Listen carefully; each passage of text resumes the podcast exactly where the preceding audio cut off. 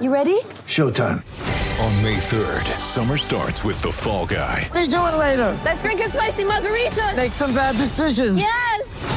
Audiences are falling in love with the most entertaining film of the year. Fall guy. Fall guy. Fall guy. That's what the poster said. See Ryan Gosling and Emily Blunt in the movie critics say exists to make you happy. Trying to make it out? Nope. Because I don't either. It's not what I'm into right now. What are you into? Talking. Yeah. The Fall Guy. Only in theaters May 3rd. Rated PG-13. Get ready for the greatest roast of all time the Roast of Tom Brady, a Netflix live event happening May 5th. Hosted by Kevin Hart, the seven time world champion gets his cleats held to the fire by famous friends and frenemies on an unforgettable night where everything is fair game. Tune in on May 5th at 5 p.m. Pacific time for the Roast of Tom Brady, live only on Netflix.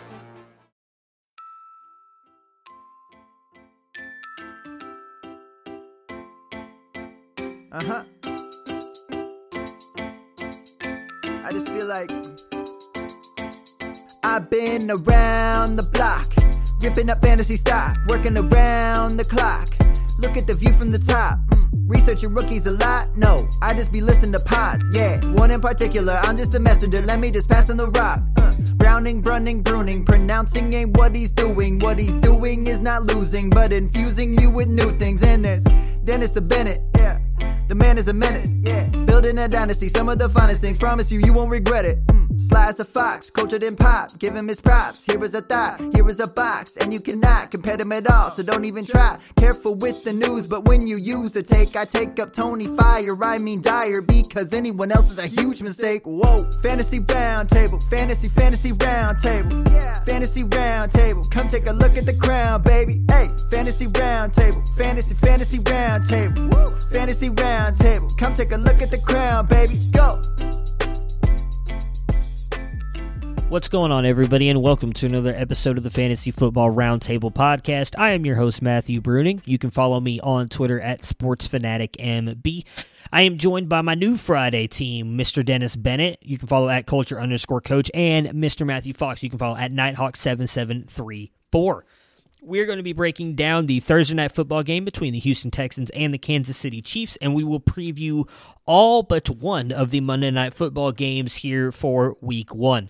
We are proud to be a part of the Drive In Podcast Network. You can find us podcast on music, movies, and pop culture, all on the Music City Drive In website. We also have a link to our Discord channel there as well. You can jump in and talk fantasy football with us, get any other help. We talk all kinds of thing in there. It is a ton of fun. But it is week one. We already had one game. We have got 15 more over Sunday and then two again on Monday. So 13 Sunday, two on Monday. We're going to start breaking those games down. Football is back, baby, and we are so excited to finally have it back in our lives.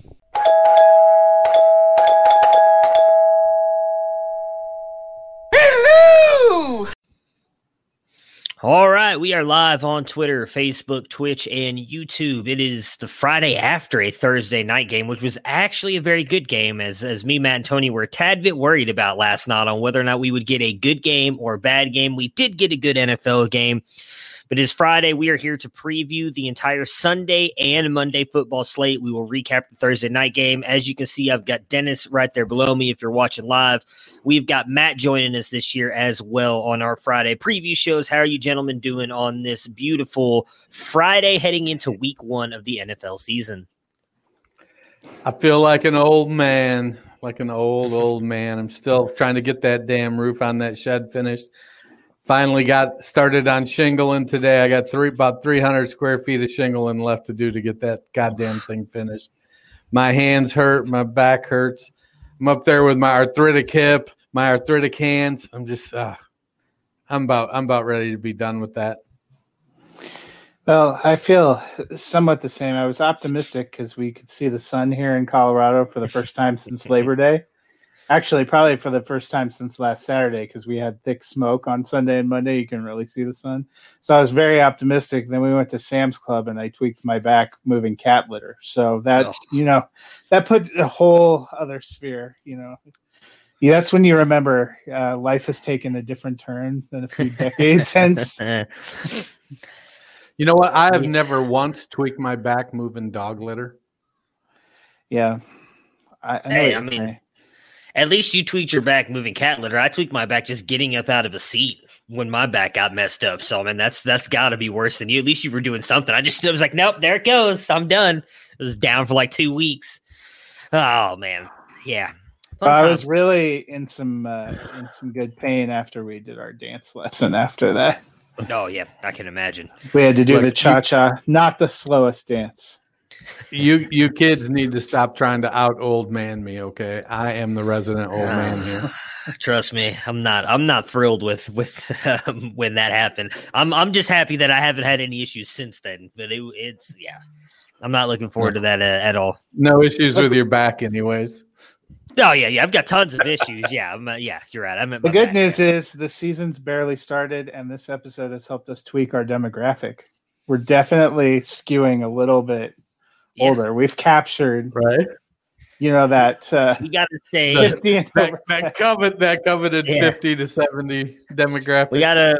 We gotta stay woke. We gotta. What's what's some other popular kids phrases to you know bring the kids back in? That's what we gotta do. Yeah, yeah. I don't know about all that. I try to. I try to be all cool and hip, but I don't really understand some of the language that they use. So I'll, I'll stick with the 15 over crowd. They're dedicated. That's the whole thing. Those kids, you know, they get entertained for five minutes and they're gone. Those older people, they stay entertained.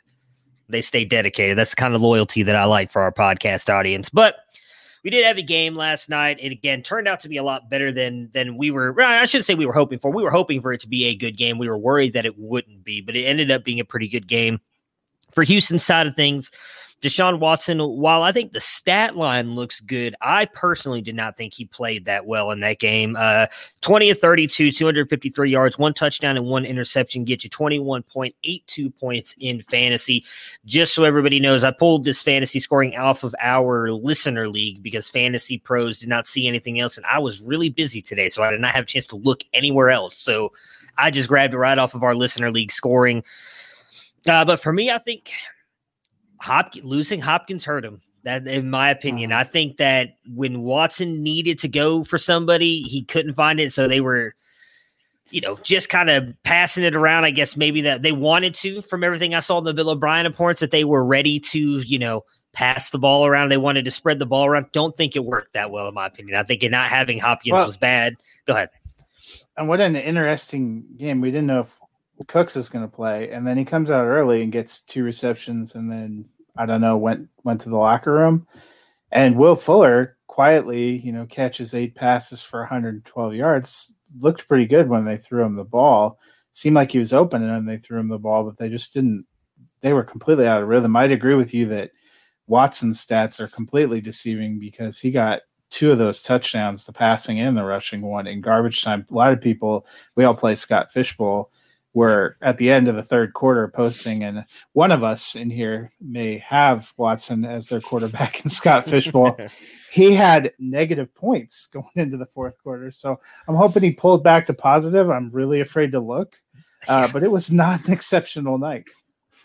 Yeah, I haven't looked at any of mine. I don't own Watson anywhere, but yeah, um, I feel like Scott Fish Bowl is going to be one of those things where I'm just going to look Tuesday morning after the results are posted to find out how good my team did. I still, I still like my team. I know, just a real. We were talking a little bit inside. I think it was a Discord channel because Ricky is not thrilled with his team with the way it's ended up. I like my team. The only one I've really lost is Mike Williams, and and he'll be back eventually. But I, I do like my team there. Uh, yeah, Sammy Watkins, man, I don't. uh I crushed.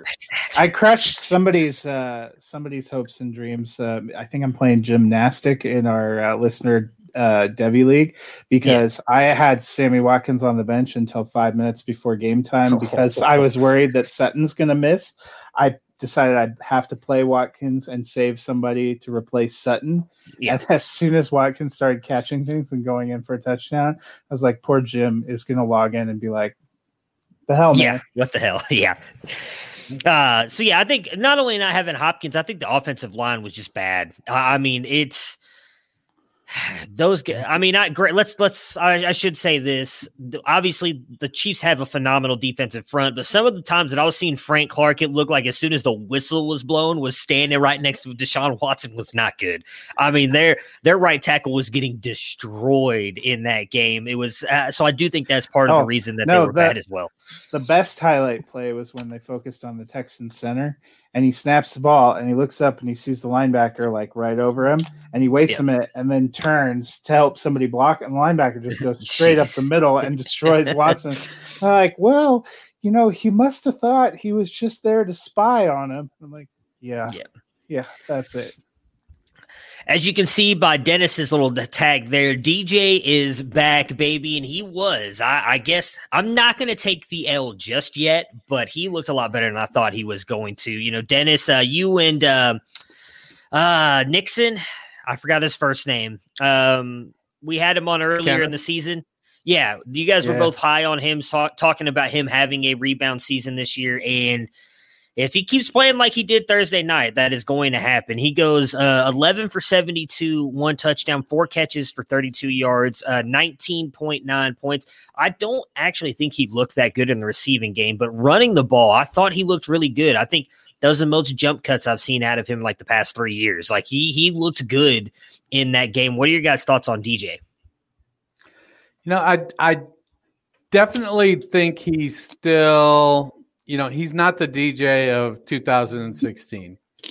Uh, but given how that offense operated, he had he had enough room to work. Uh, he did look pretty well. He didn't look sluggish, uh, but I, I think we need to accept that he's not a dynamic athlete like he was a few years ago. So I, I would have liked to have seen him get probably five or six more carries.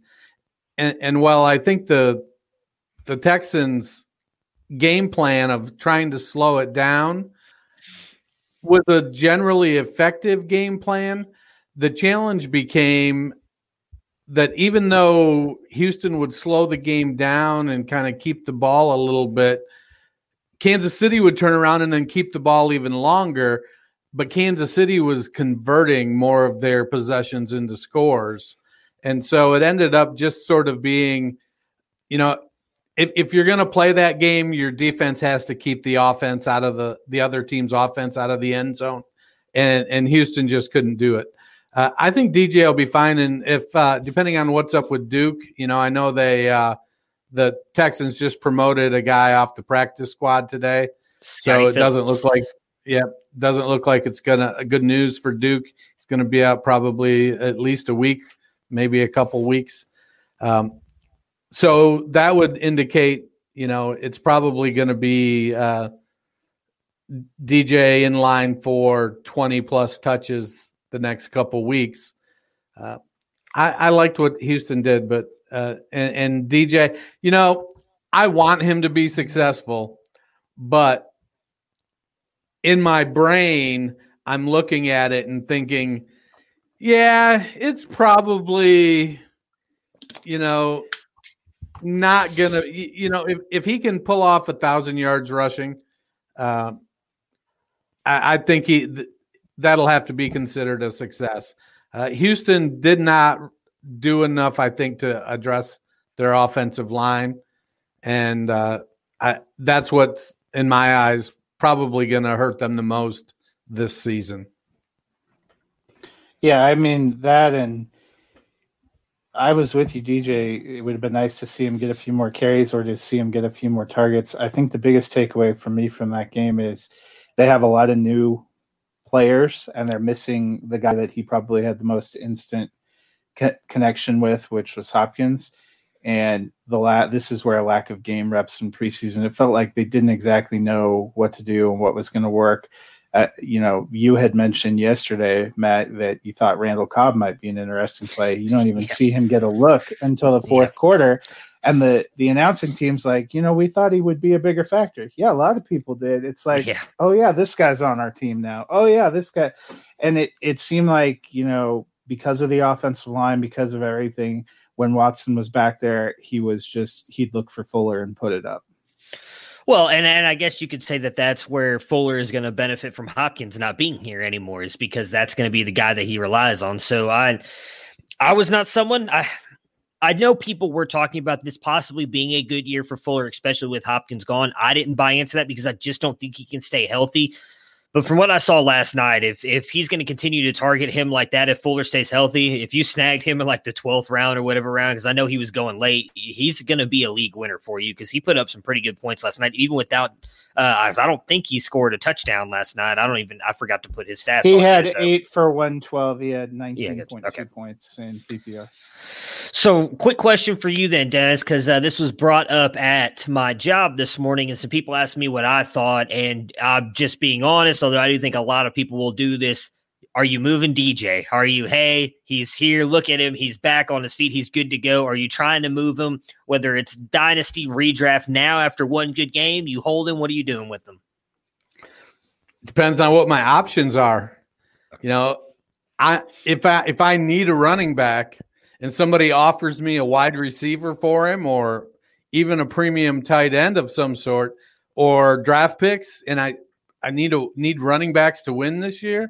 I, I, don't. I'm not a guy who will just sell because the price is right, and then think, well, I'll have a couple weeks I can figure out to find myself another running back. I don't want to be stuck starting Darrel Williams next week because I got a great offer on DJ that did not include a running back. And now I'm scrambling to try to find a running back that somebody will let me overpay for. If I sell DJ because I, I made a, a quality offer, but it doesn't have another running back and I need a running back, and then I have to go overpay for another running back, that doesn't make sense to me. So if he's my RB3, I'm probably considering taking a premium to sell him. But if he's my RB2, I, I'm I'm going to have to hold unless – I I strongly believe somebody's going to be able to step up. Uh, you know, if I'm looking at, let's say Detroit, they come out of this weekend and on Johnson ends up banged up, or D'Andre Swift ends up banged up, and I've got Adrian Peterson on my roster, then maybe I go, okay, well, I can probably get by with Peterson as my RB two while I try to work out another one. But for the most part, I don't. I, I'm not a. I don't look to just cycle my roster because I'm getting good deals. I, I've turned down numerous deals that were fair just because I decided I didn't, just because I didn't want.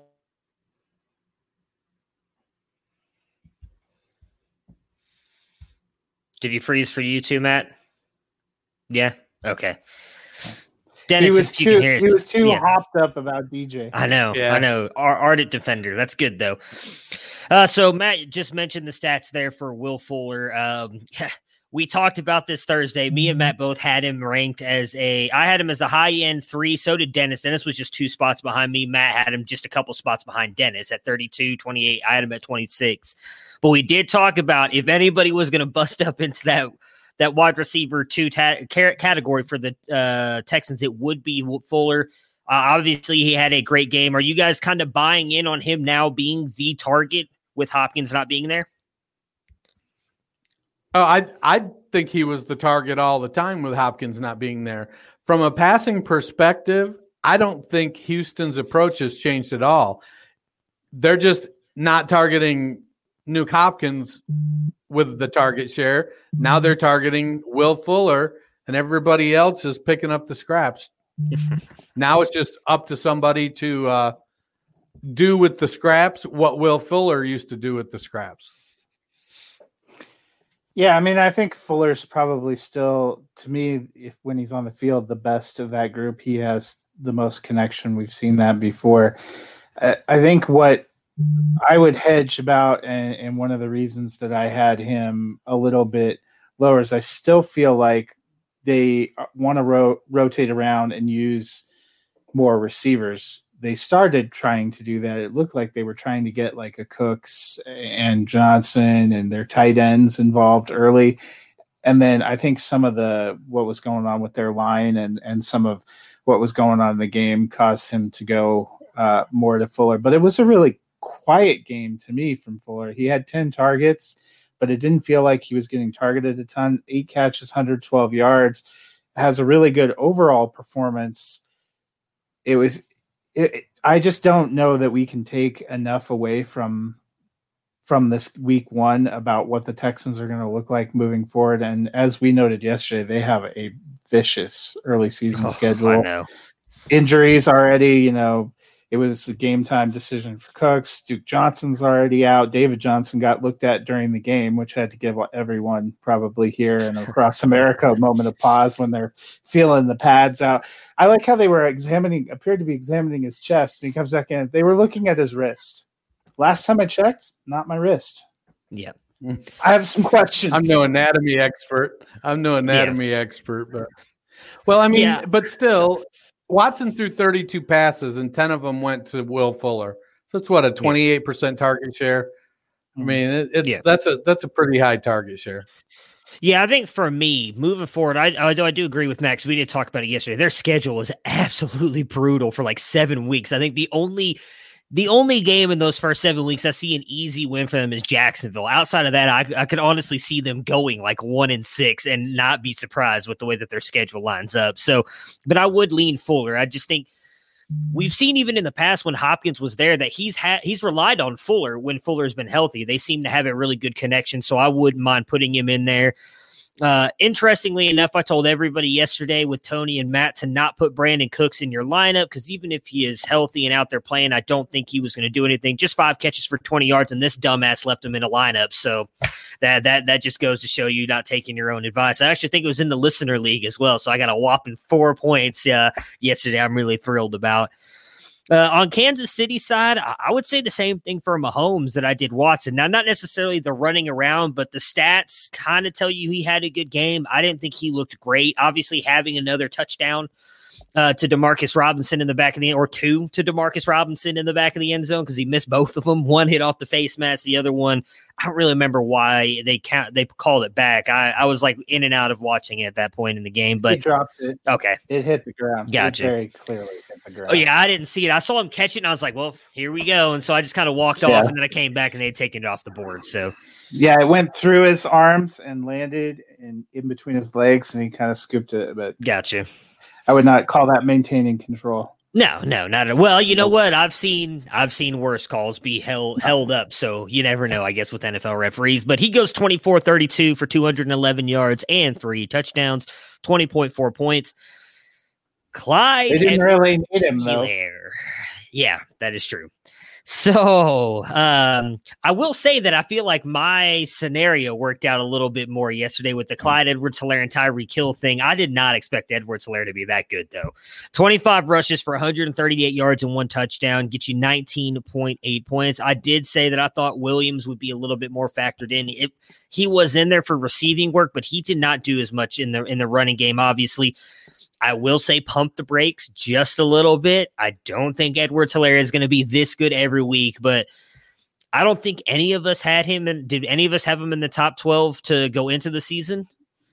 No. Yeah, I, well, I- we might be wrong on that one. I, I will admit that he looked better than I thought he was going to admit, but uh, or I, I thought that he was going to look. It was no. weird to me a little Burning- bit though. Because, Bruning had Oh, him yeah. at, at nine. No, and yeah, yeah, I had him at- at no, I that was last nine for week one. I, I was trying to when we did our seasonal rankings for the whole season. I Oh. can't remember because I think I know I had him at thirteen. I was like, I think he's going to be good, but I think he'll just miss the top twelve.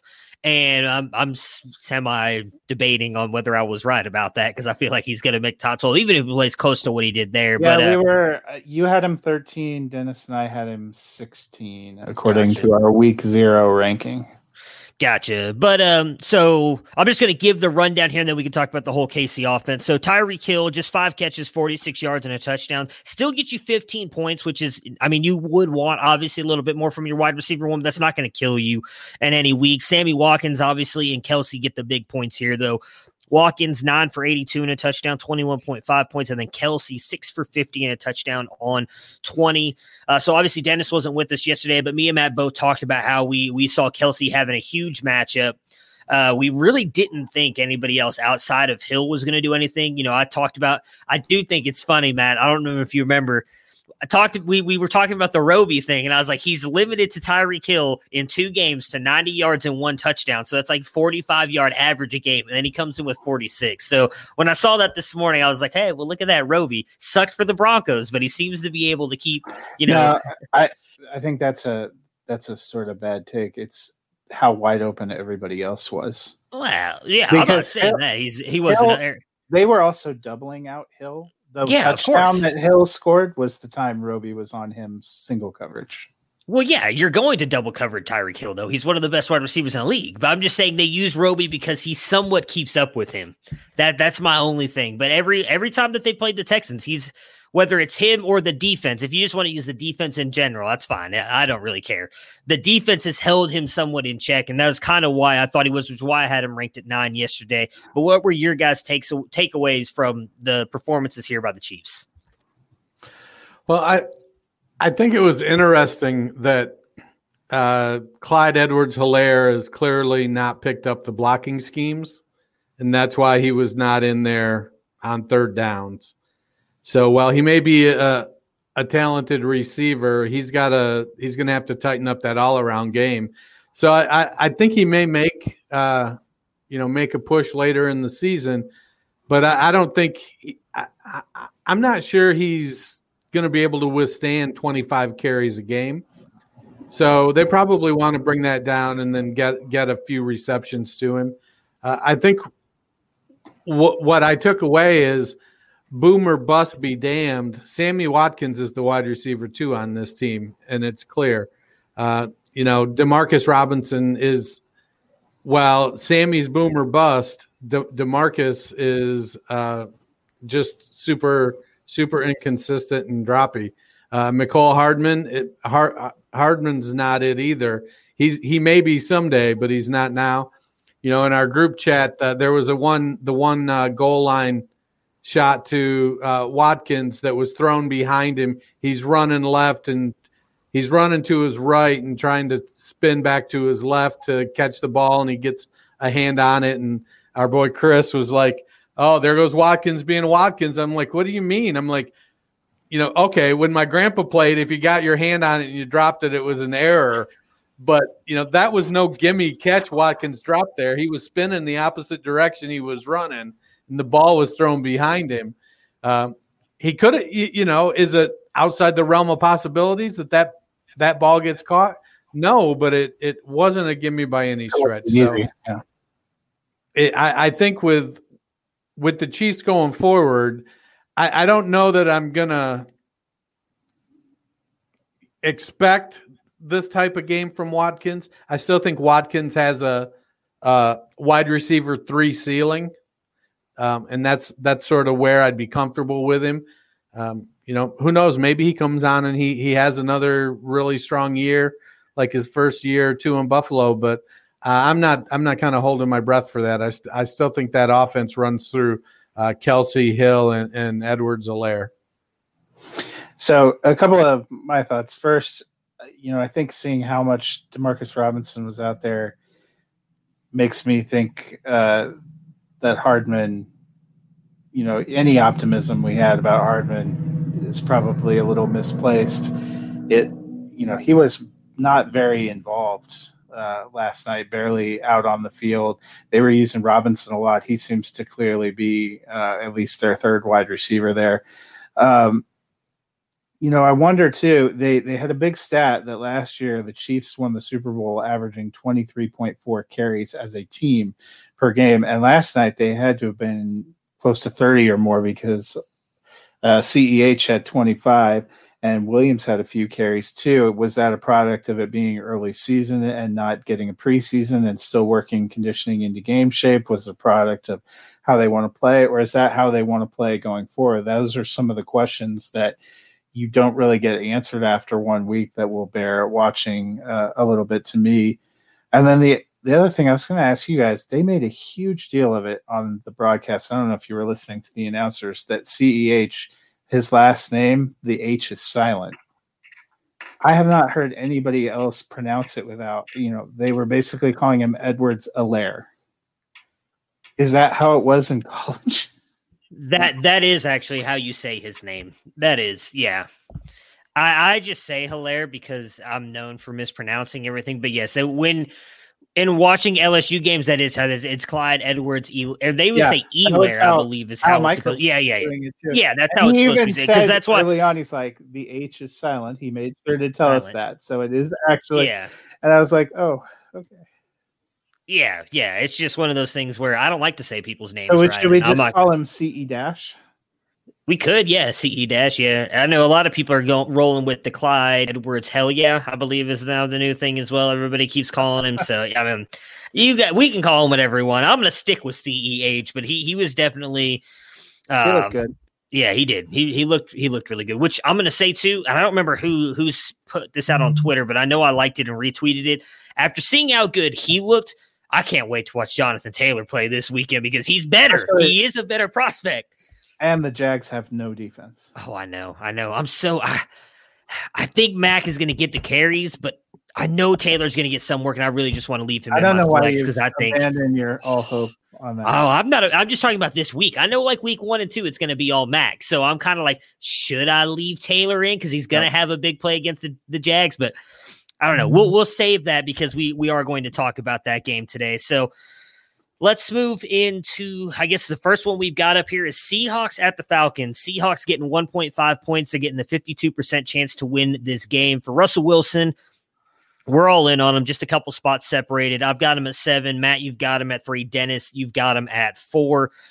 Uh, for Chris Carson, same thing. We're all kind of um, we've all got him right here in the middle. Um, I Matt, you were the only one who has him as an RB one right there at the back end at twelve. I've got him at fourteen. Dennis, you've got him at sixteen.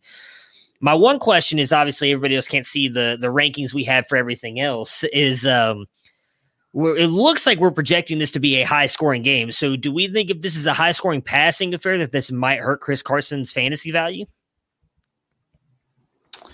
I don't. No, because- uh, he, he's the number one back there. He's going to get his carries. Um, from all reports out of camp, his hip is is fine. You know, they're managing the stress on it, but he's going to be just fine.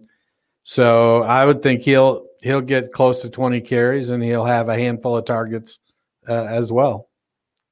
Yeah, for me, I mean the the Seahawks want to be a running team. They've always committed to being a running team. So even if they, even in games where they've scored quite a few points, they do a lot of damage on the ground. So I expect Carson to be heavily involved. And uh, the Falcons' defense wasn't exceptional last year, and I haven't seen anything that makes me think it's more exceptional now.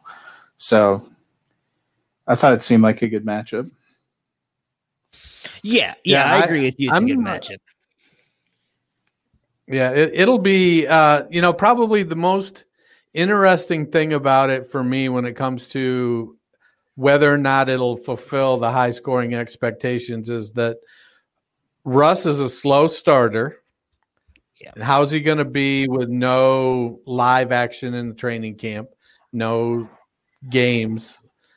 And they're flying West Coast to East Coast, which often can hamper teams. So, when I kind of put those those things out there, you know, that's a you know whether those are anecdotal or whether there's data to back it up. You know, uh, I, I think Russ's first four weeks are historically uh, slow to start the season.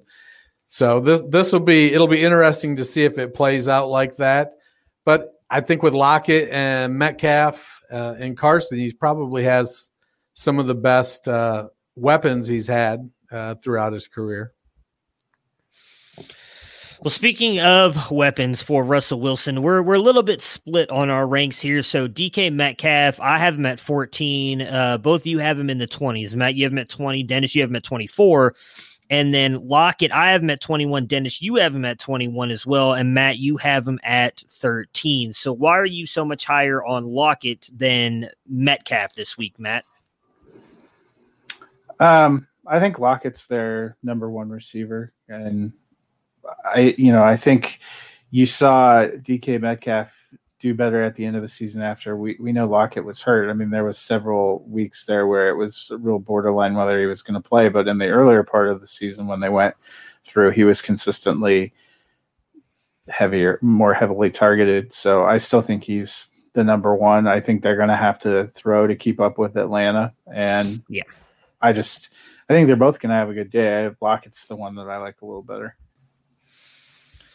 Dennis, your thoughts on on Metcalf and um, Lockett? You've got them both ranked pretty pretty close to each other. So you expecting one? Not, I guess you're just kind of expecting both of them to have a decent game. Yeah, I think though. I I think expecting both of them to be low to mid uh, wide receiver twos, uh, with Carson being a, a running back two is, is, I think consistent with where they perform. Um, it'll be a, uh, to me it, it's just DK is the one who will get big yardage probably uh, on fewer passes. Lockett will score more points on more passes with uh, less yardage. They both are good in the red zone, uh, so it, it's I, I think wide receiver twos are are reasonable expectations, and then uh, when they outperform, you know, count it as gravy. yeah, so for me, um, the reason I have Metcalf a little bit higher, although I, I do think he's going to match up against uh, the rookie Terrell, which I think will be an interesting matchup. Um, wait, is Terrell, Terrell a rookie? Am I thinking of the wrong Terrell? AJ Terrell, right? I don't remember now, but uh, yes, he was the one that the Falcons. Took. Okay, that's what I thought. Uh, they do have. Uh, I I don't know how to say his first name. Uh, is it is it Darqueze Dennard? I know his last name's Dennard, but he is their slot Dark cornerback who I know is very highly rated. That's kind of why I'm a little bit off Tyler Lockett this week because I do think he's going to be covering Lockett more often than not. So I think Metcalf is the matchup. So that that's why I have Metcalf so much higher rated uh, than Lockett. I wouldn't be surprised if Lockett's the guy, but I kind of feel like the week this matchup kind of leans more toward toward Metcalf. And I do agree with Matt that I think it's gonna be they're gonna be passing the ball a lot here to keep up with Atlanta, and so that's why I, I went all in on uh, on uh, Metcalf there. So Greg Olsen. Um, he's he's the tight end, I guess, of note for now until I know Dissly is back, but I don't think he's fully healthy yet. I would imagine Dissly's gonna be the guy if he's able to play this season. Uh, I have Olsen at 24. Matt, you have him at 23. Dennis, you didn't rank him. Just for full transparency, we ranked to 24 in tight end, so it's not like me or Matt are expecting a lot out of him this week. Um, you know, I put. I honestly probably wouldn't even start him if you're unless you're starting two tight ends in your roster. But uh, you know, are you guys either one of you kind of thinking anything with with Olsen?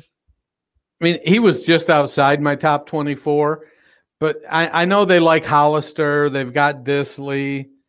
You know, Olsen. Is, Olsen has one foot out the door, and it's not going to take much, I don't think, for him to. You know, he's he's chasing a ring. He went to a good team to chase a ring, which I, I completely understand. But uh, with the abbreviated off season and a different offense, you know, I, I'm I think he's going to be the number one. I just don't think that you know we've historically expected a ton out of their uh, uh, tight ends. You know they pop every now and again, and and we will uh, think, oh, maybe maybe they're going to do something more. And uh, I don't know. I think I had him at like twenty five or twenty six. It wasn't like I had him at forty. All right, so for Atlanta's side here, we're all in on Matt Ryan. I've got him at six. Matt's got him at ten. Dennis has got him at nine. If you've got him, you're starting him. We're like we already said, we're expecting a, a decent game here. Gurley, we all have him as an RB two. Uh, so same thing with Gurley. You drafted him where you drafted him to start him. I, I, I imagine you don't have many other better options than him. I expect him to be good at least right now. Early in the season, he doesn't really have that big workload on him. We're also all in on Julio. I have him at four. Matt has him at four. Dennis has him at two. So we're all expecting to be top five play this week. The difference comes in at Ridley. Uh, I have him at 17. Matt, you have him at 25. Dennis, you have him at 14. So I kind of seem to be in the middle ground of Ridley. Um, so we'll come. Well, actually, Hurst is kind of separated as well. So I guess we'll stay here with Ridley for a minute. Uh, Dennis, you're you're on the high side here. So why do you have him so high? You have him just outside of wide receiver one this week. Well, I they're they're a passing team. I think you know I, I've said all off season talked about the volume that they put out. While it's Julio is is the top dog there. Ridley is clearly number two. I don't think Russell Gage or Olamide Zaccheaus uh, pose any big threat to targets for uh, Calvin Ridley. So, you know, Julio will get 12 targets, Ridley will get nine or 10. Um, and so I, I, I feel like he's going to get, and, and for, for whatever reason, Ridley has more of a nose for the end zone than Julio. It, it feels like it. They may each end the season with eight touchdowns, but you've got Julio with 140 targets and Ridley with 105 targets. And so it just feels more productive anecdotally. That's my word of the day, anecdotal. yeah, I think for me, I think it's going to be a good game. You know, high scoring. You know, I think in the twenties. But Seattle are no chumps on defense. You know, and they got Jamal Adams. They got a little bit better this offseason. I think Julio will have a good game. I think Gurley's going to have a good game. I think Ridley will be fine. I had him as a wide receiver too. I just don't think that everyone's going to go off in this game. I, you know, I don't really see what wide receiver three. Technically, a wide receiver three. You have him at twenty five. All right, whatever. I'm just saying, you based on the numbers, and I, I, yeah, I'm just saying. All right, so Hayden Hurst, uh, we'll go right back to you here on Matt. Me and Dennis both have him high. I mean, I have him at five. Dennis has him at eight. I am expecting a big game out of Hurst this week, which is, I guess, funny from all the offseason talk because I was not in on Hurst at all, and I've I've kind of come in higher on him uh, here lately. But you've got him at 16. Is that a product of them getting Jamal Adams? You think, or what's the where do Yeah, you think the, so- the difference is? Seattle's defense, they're probably their best players are right up the spine, the linebackers and the safety. Hurst is also the one piece of that offense that is new. I mean, Gurley's new, but running the ball is usually easy to pick up, easier to pick up. That's why we always talk about rookie running backs being able to pick it up easier. In terms of passing and, and comfortability, Matt Ryan was there with Julio Jones, Calvin Ridley, and Russell Gage he hasn't played on in an actual game with Hayden Hurst, and you're going against the better parts of the defense. So I think he'll he'll be fine. I just to you know, I don't think everyone's going to explode. Yeah, this yeah, I got you. Well, yeah, I think that's where maybe our different. Well, no, Dennis has all three of them high, I guess. So that's where I think mine. I'm a little bit lower on Ridley, but you are lower on him uh, as well. So, all right, pick 'em time. I'm going with Seattle. Who you guys taking? Taking the Falcons. Yeah, I'm taking the Falcons. Interesting. All right. So on to the Jets and Bills. Buffalo is getting 6.5 points, given the 62.9% chance to win this game. Starting on the Jets side here. Uh, I have Darnold at 31. Dennis, you have him at 29. Matt, you have him at 28. So we're all pretty much telling you, even in Superflex, don't start him if you don't have to. We we are we are not all in on Sam Darnold. It's not a very good matchup for the Jets. Let's No, honest. yeah, not at all. This is it's it's going to be rough, and I don't like any of the Jets players really. Uh, so Le'Veon Bell, I've got him at 19. Dennis, you've got him at 21. Matt, you've got him at 23. While I don't think it's a great matchup for him running the ball, I think he is going to get a lot of receiving work. That we saw that a lot last year. He would get just a ton of dump off. So I'm expecting that. Is that kind of where your guys' thoughts were on Le'Veon Bell as well? Yeah. Yeah, yeah, he's probably going to end up somewhere in the range of tw- only 12 or 13 carries. Um, But it wouldn't surprise me if he has 10 targets, 12 targets. Uh, Yeah. Watch watch I don't- Frank Gore get 95 carries. yeah, but Gore does not really present any threat to Bell's targets. That's Yeah. Dar- Darnold and Gase do though. Yeah, true that. More so Gase. Yeah. Uh, so I will say that I do like Rashad Perriman this year. I did not rank him. I don't even think I I, pro- I probably ranked him, but he's not ranked highly because he is going to be going up against Tre'Davious White most of this game. I would think so. I just kind of was like, yeah, I'm not playing him this week. Uh, the highest rated wide receiver we had here was uh, Jamison Crowder. I had him at 33. Dennis, you had him at 35. Matt, you had him at 45. I do think we all play in those deeper leagues. I think he could be a worthwhile flex. I think him and Herndon are going to be the guys in this game. But if I don't have to play him, I'm probably moving away from him because, as Matt said, it's just a really tough. It's going to be a really tough game against a really good defense. I mean, Uh, you're for- looking go at- ahead. with with Crowder, you're you're looking at a eight catch for 65, 70 yards kind of game. I, I wouldn't expect a touchdown, but if you're getting 15 points in a PPR uh, in America, as uh, John Hanson likes to say, uh, you know that's a that's a pretty good game to to go there. Uh, they have to they're going to have to pass the ball because they're going to be behind. And Crowder Yeah. is the guy. I guess for me, eight for 65 would be playable. I think that might be a little optimistic.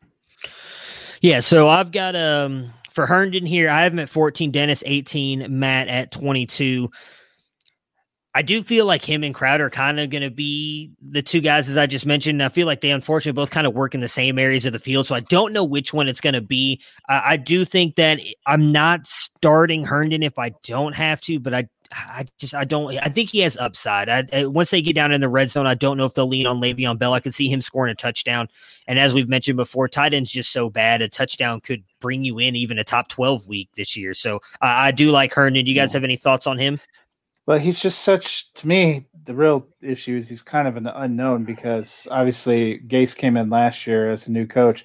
Herndon literally played one quarter and got, I think, one target for the entire season. So we haven't seen him play or how Gase might deploy him. So I I think all of the receivers will probably see some targets and they would probably dump off to Bell. That's why I have more faith in Bell. Bell's best game as a Jet was opening week against the Buffalo Bills in 2019. I think that could be something similar. All right, on to Buffalo's side. We are all in on Josh Allen. I've got him at ten, Dennis at seven, Matt at five. So we've got all of them a top ten play. You're playing him with the with the way his rushing upside is. I think you're probably playing him every single week. But this does present a good matchup, especially with C.J. Mosley not being there, and they just traded Jamal Adams. Uh, none of us are in on Devin Singletary, though. I was kind of surprised. I, I thought maybe someone would have him higher. I have him at 31. Matt, you have him at 32. Dennis at 27. So is it the Zach Moss concern? You're just not you worried about the reports of Singletary fumbling the ball a lot during practices? Why why are you two out on Singletary? I just think there there's going to be a split in the backfield and between the running backs, and then Josh Allen is still going to vulture the touchdowns. I think Singletary may catch a couple more passes than Zach Moss, but their skill set, you know, they they both kind of do the same things. They just do it a little bit differently. You know, Moss is a little bit bigger, Singletary's a little bit smaller, and um, it- it's just a situation where I I've got to see a little bit more uh, going forward. It, with Gore there last year, it was weird, and then they bring Singletary or uh, Moss in to basically do the same role as Gore. So let's see how it plays out. And I, I think in the running game, Josh Allen is the sure bet in Buffalo. Yeah, that's kind of it for me too. That you know, you're going to see the running back split time. Josh Allen's going to run Buffalo, not a super high volume offense typically, and now they have six different players potentially vying for passes with two running backs, a tight end, and three receivers. So that's not great, Bob. You know, especially for a guy who might throw for 225, and it's the Jets. It's not like they're going to have to be pressing. They're probably going to be trying to grind it out and you know, this may not be the best game to watch. Uh, Yeah. Let's hope you have some options. Yeah, I would I would honestly say if you don't have to start Singletary, I wouldn't. Just because as Dennis said, I kind of want to see how this plays out. I, I'm I'm not that worried about Moss, but I do want to see how this plays out. So uh not that kind of football show, but I will answer your question because I think it's Cristiano Ronaldo, followed by Messi and then Lewandowski. I love Zlatan, but I think he's just a little bit below those guys. Just just throw that out there, but not quite that kind of football show. Uh, so Stefon Diggs, I have him at 36, Dennis at 27, Matt at 33. I just I think that this is going to be an easy game for them. I, I expect them to probably win this one fairly easily. I'm not sure why the 6.5 spread, so I just don't think they pass the ball out. That's kind of why I'm low on Diggs. Uh, Dennis, you're not you're higher on him than us. So your thoughts on on Diggs? Is it just you're expecting him and Allen to have a good connection this week, or what?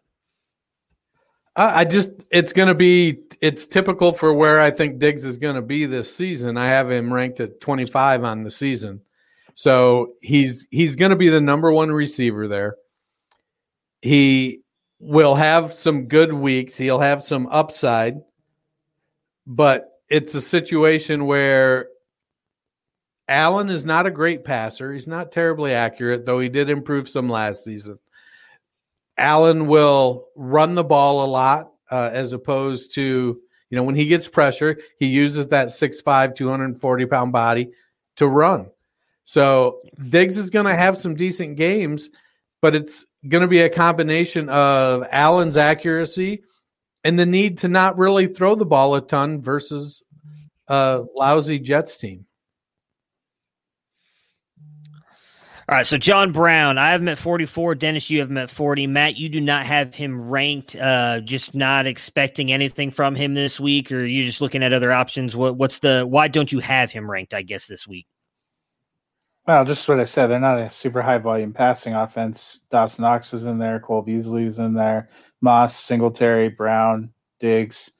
Uh, you know, I think this is sadly what you're going to see from Buffalo. One or two fantasy relevant pieces a week. They don't strike me as the kind of offense that during the offseason decided they were going to support five or six strong fantasy. I, I, mean, I'm just being honest. No, I got you. Yeah.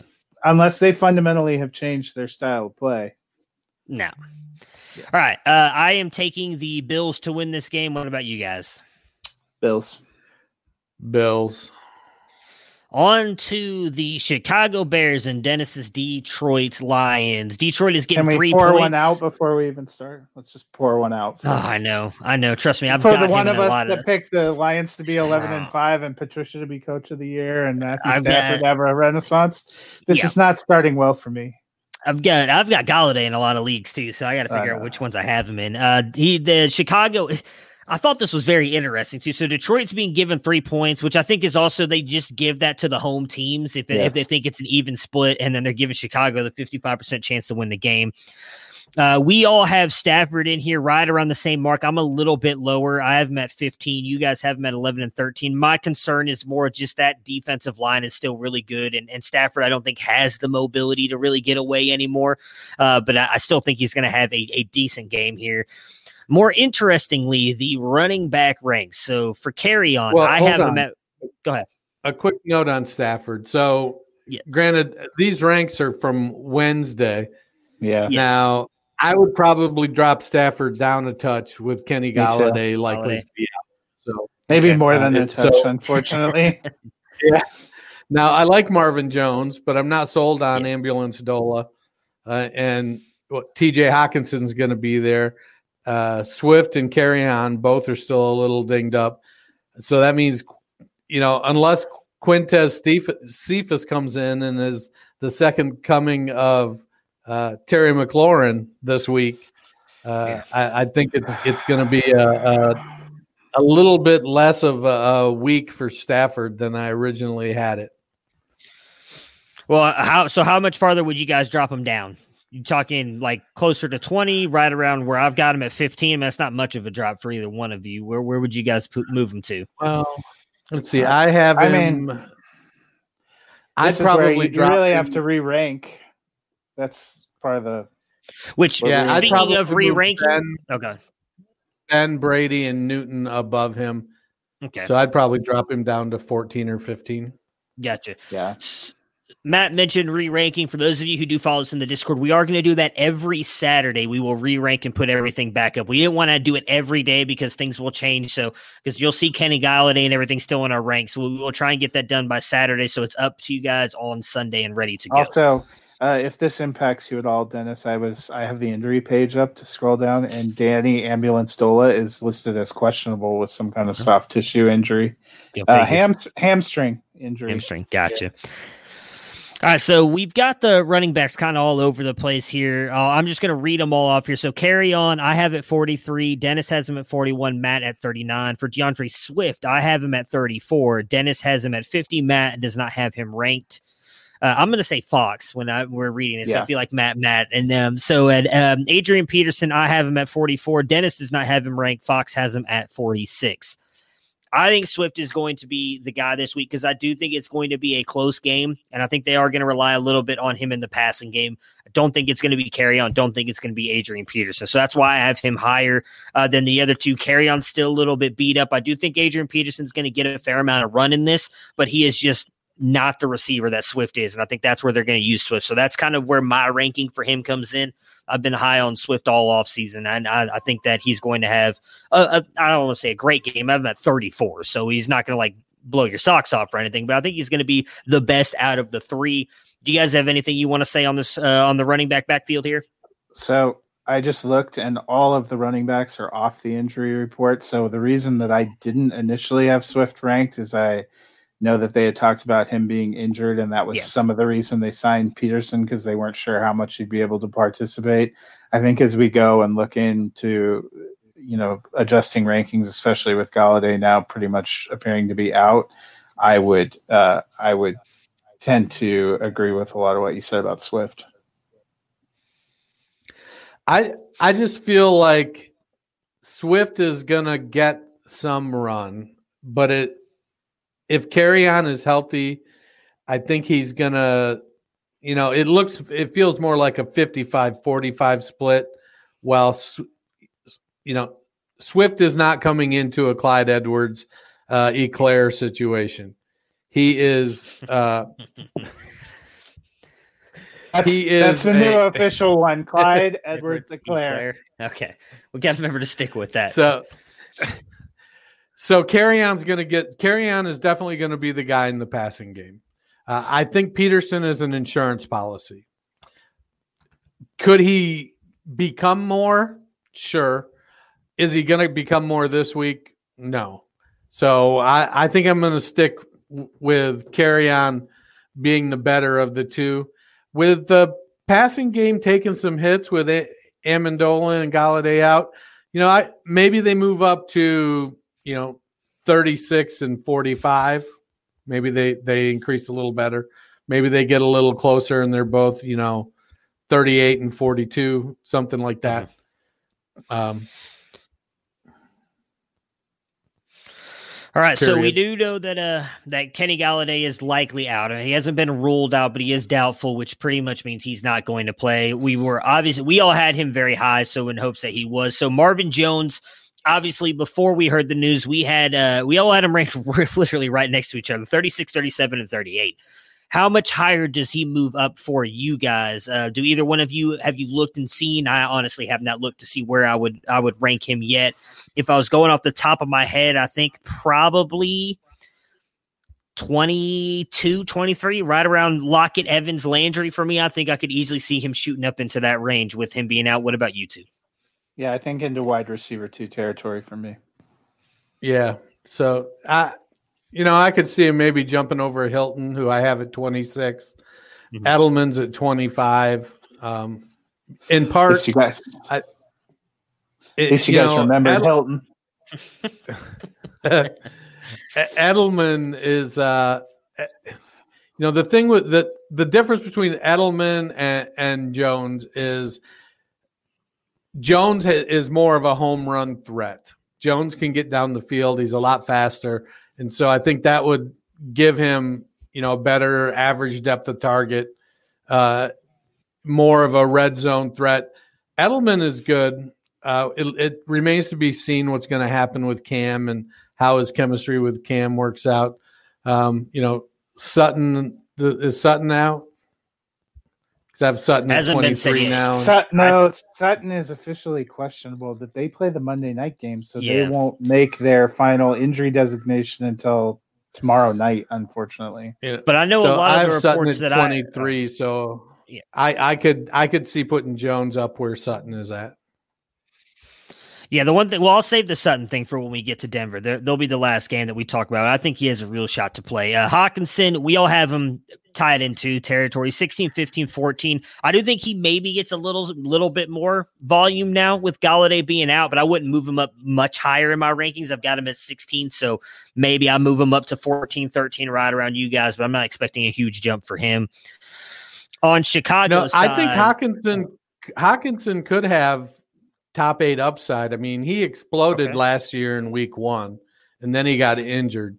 With Golladay out, you know, they're going to need that big receiving presence, and Hockenson definitely brings that. So the I well, I'm not gonna. I, I might when I account for Golladay being out, I might bump him up three or four spots right around the fringe of tight end one. But if he finishes inside the top eight, I, I will not be the least bit surprised. Gotcha. And I did forget to mention with the Jets game really quick uh, that Denzel Mims was ruled out as well. I, I, it was kind of questionable for him. He is he is not playing. Uh, so on Chicago side, I have Trubisky at 25. Both of you have him at 32. Uh, I'm on him just because I think it's a good matchup. I don't think uh, Detroit's defense is is all that great. Uh, obviously, losing Darius Slay, I think, helps out Allen Robinson, and we've seen Allen Robinson somehow gets the ball from Mitchell Trubisky and does stuff with it. I, I am intrigued to see him go up against Okudah though, because that's who I imagine is going to be covering him. And while Okudah was an absolute monster in college, it does seem sometimes that those rookie cornerbacks transition don't transition great into the NFL that first year. So I'll be interested to see how good he does. Uh, but that's why I'm in on Trubisky. I just think it's going to be a good game. I'm hoping that they go back to what he was a couple years ago, rushing the ball a little bit more with him. Looks like everybody coming in is going to be healthy. With Montgomery, Is talked about he's going to be healthy. Uh, so with that being said, are we moving Montgomery up any? Again, when we did this ranking, when we did the rankings, we weren't sure if Montgomery was going to play. I had him at 40. Matt, you had him at 31. Dennis at 48. We had uh, I had Cohen at 32, Dennis at 25, Matt at 28. I'm moving Montgomery ahead of Cohen now, knowing that he was a full go in practice today and looks to be good to go. He's probably going to jump up to 28 ish, probably for me. Uh, how high do you guys have Montgomery going? Are you keeping Cohen ahead of him? Uh, no. I would definitely move him in front of Cohen. Uh, I'm not sure how far up he'll he'll go. Uh, you know, I have to dig into it, but probably I would expect in the 30 range. Uh, he'll he'll go uh, probably as I look at here my rankings, he's probably going to go at least to 28 in front of Gibson and Ronald Jones. So. Yeah, I think I'll pull him up some too. I had actually pulled him up a little bit based on those early practice gotcha. reports. He's still officially listed as questionable, but um, you know, I think they're demonstrating more and more faith that he's going to be a go. Uh, so probably, I'll probably have him and Cohen pretty close together gotcha. though, because I still think they're going to kind of split RB threes. All right, so then on Allen Robinson, I have him at two. Both of you have him at eight, and and this just goes back to what I was talking about with Trubisky. I just think it's a great matchup for him. I think this is going to be a really good game. I'm I'm expecting Chicago to come out on fire here. I mean, Trubisky knows he's got to play well to even have a shot to be a starting quarterback next year. I think Matt Nagy, while some may not think he's on the hot seat, I think he wants to have a good season as well because I could see him getting fired. And again, I, I don't think Detroit's defense is that great. I, I just don't. I don't think that they're that good. Uh, I, so I, I think Allen Robinson's going to have a huge game here. Is there anybody else in the receiving game you guys would be willing to take a flyer on in this game, or is it just A Rob? Trey Burton, Adam Shaheen. neither one of them are no, there anymore. There's not. no, I mean, I still have some hopes for Anthony Miller, but I don't feel good enough to roll him out this week. Yeah. I mean, I just got to, I need to see if they're going to do anything with Trubisky like they did a couple years ago. I mean, if because yeah, if hoping. they add the if they add the threat of his running, then that opens things up a little bit more. And that allows him to get out on the edge and, and make some plays. And that may be something that helps him with the passing game. But i i agree with you. I i think Nagy is on the hot seat. All right. So i am taking the detroit lions to win this game. What about you guys? I have the lions winning too and they better pull off. yeah, I'm gonna get. I'm gonna take the Lions as well. Packers and Vikings. Minnesota is getting 2.5 points and a 54.9% chance to win this game. Aaron Rodgers, I have him at 23. You guys have him at 16 and 15. I just don't think it's going to be a great game for Rodgers. I like Minnesota's defense. Uh, their corners are bad, which is why I'm actually expecting a big game from Davante Adams, who we'll get to here in a minute. But just because Adams has a good game doesn't mean that Rodgers has to. I do think that they're going to rely heavily on the run. It seems like that's kind of what they've been pushing for all offseason. Hey, we're taking the ball out of Rodgers' hands a little bit more. They drafted A.J. Dillon. So I, am expecting a big game from Jones. And, and Adams, and I, I, most of that I think is because Adams I could see easily getting like two touchdowns here, but that doesn't mean Rodgers throws for maybe 200 yards. So I'm not expecting a big game from Rodgers just based on the defensive front and their move to a more solid running game. Uh, we all have Aaron Jones in our top 10. I'm a little bit higher than you guys. I have him at six. You two have him at nine. Are either one of you worried about Dillon or Williams working uh, working into the workload here or getting some of the carries? I, I think he's going to get the same share he's been getting. Will Williams will get some run. I think they'll probably try Dillon out. Maybe not this week, but definitely at some point they're going to start to try to work him in. But Jones, I think, is one of the best receivers on the team, and so they're going to definitely get him the ball uh, on handoffs and in space. He's shown that despite being only five nine, uh, he can get in the end zone. So mm-hmm. uh, I, I, don't think the running. I, I, think he's still the, the the main guy when it comes yeah. to running the ball in, in Green Bay.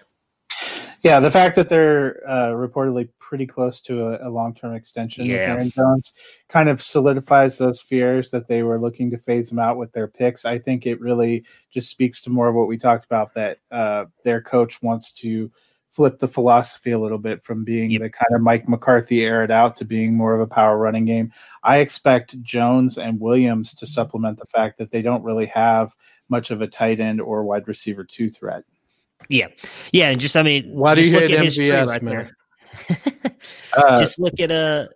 Just look at his uh his coaching tree. He comes from the Kyle Shanahan coaching tree, and we see what Kyle Shanahan's doing there in, in San Francisco. So me and Matt both have Adams at one. Dennis has him at three. So we're all expecting big games from him. Same thing we just talked about with Chicago. Are you trusting anybody else outside of Adams? A lot of people are high on Lazard. Obviously, Dennis likes MVS.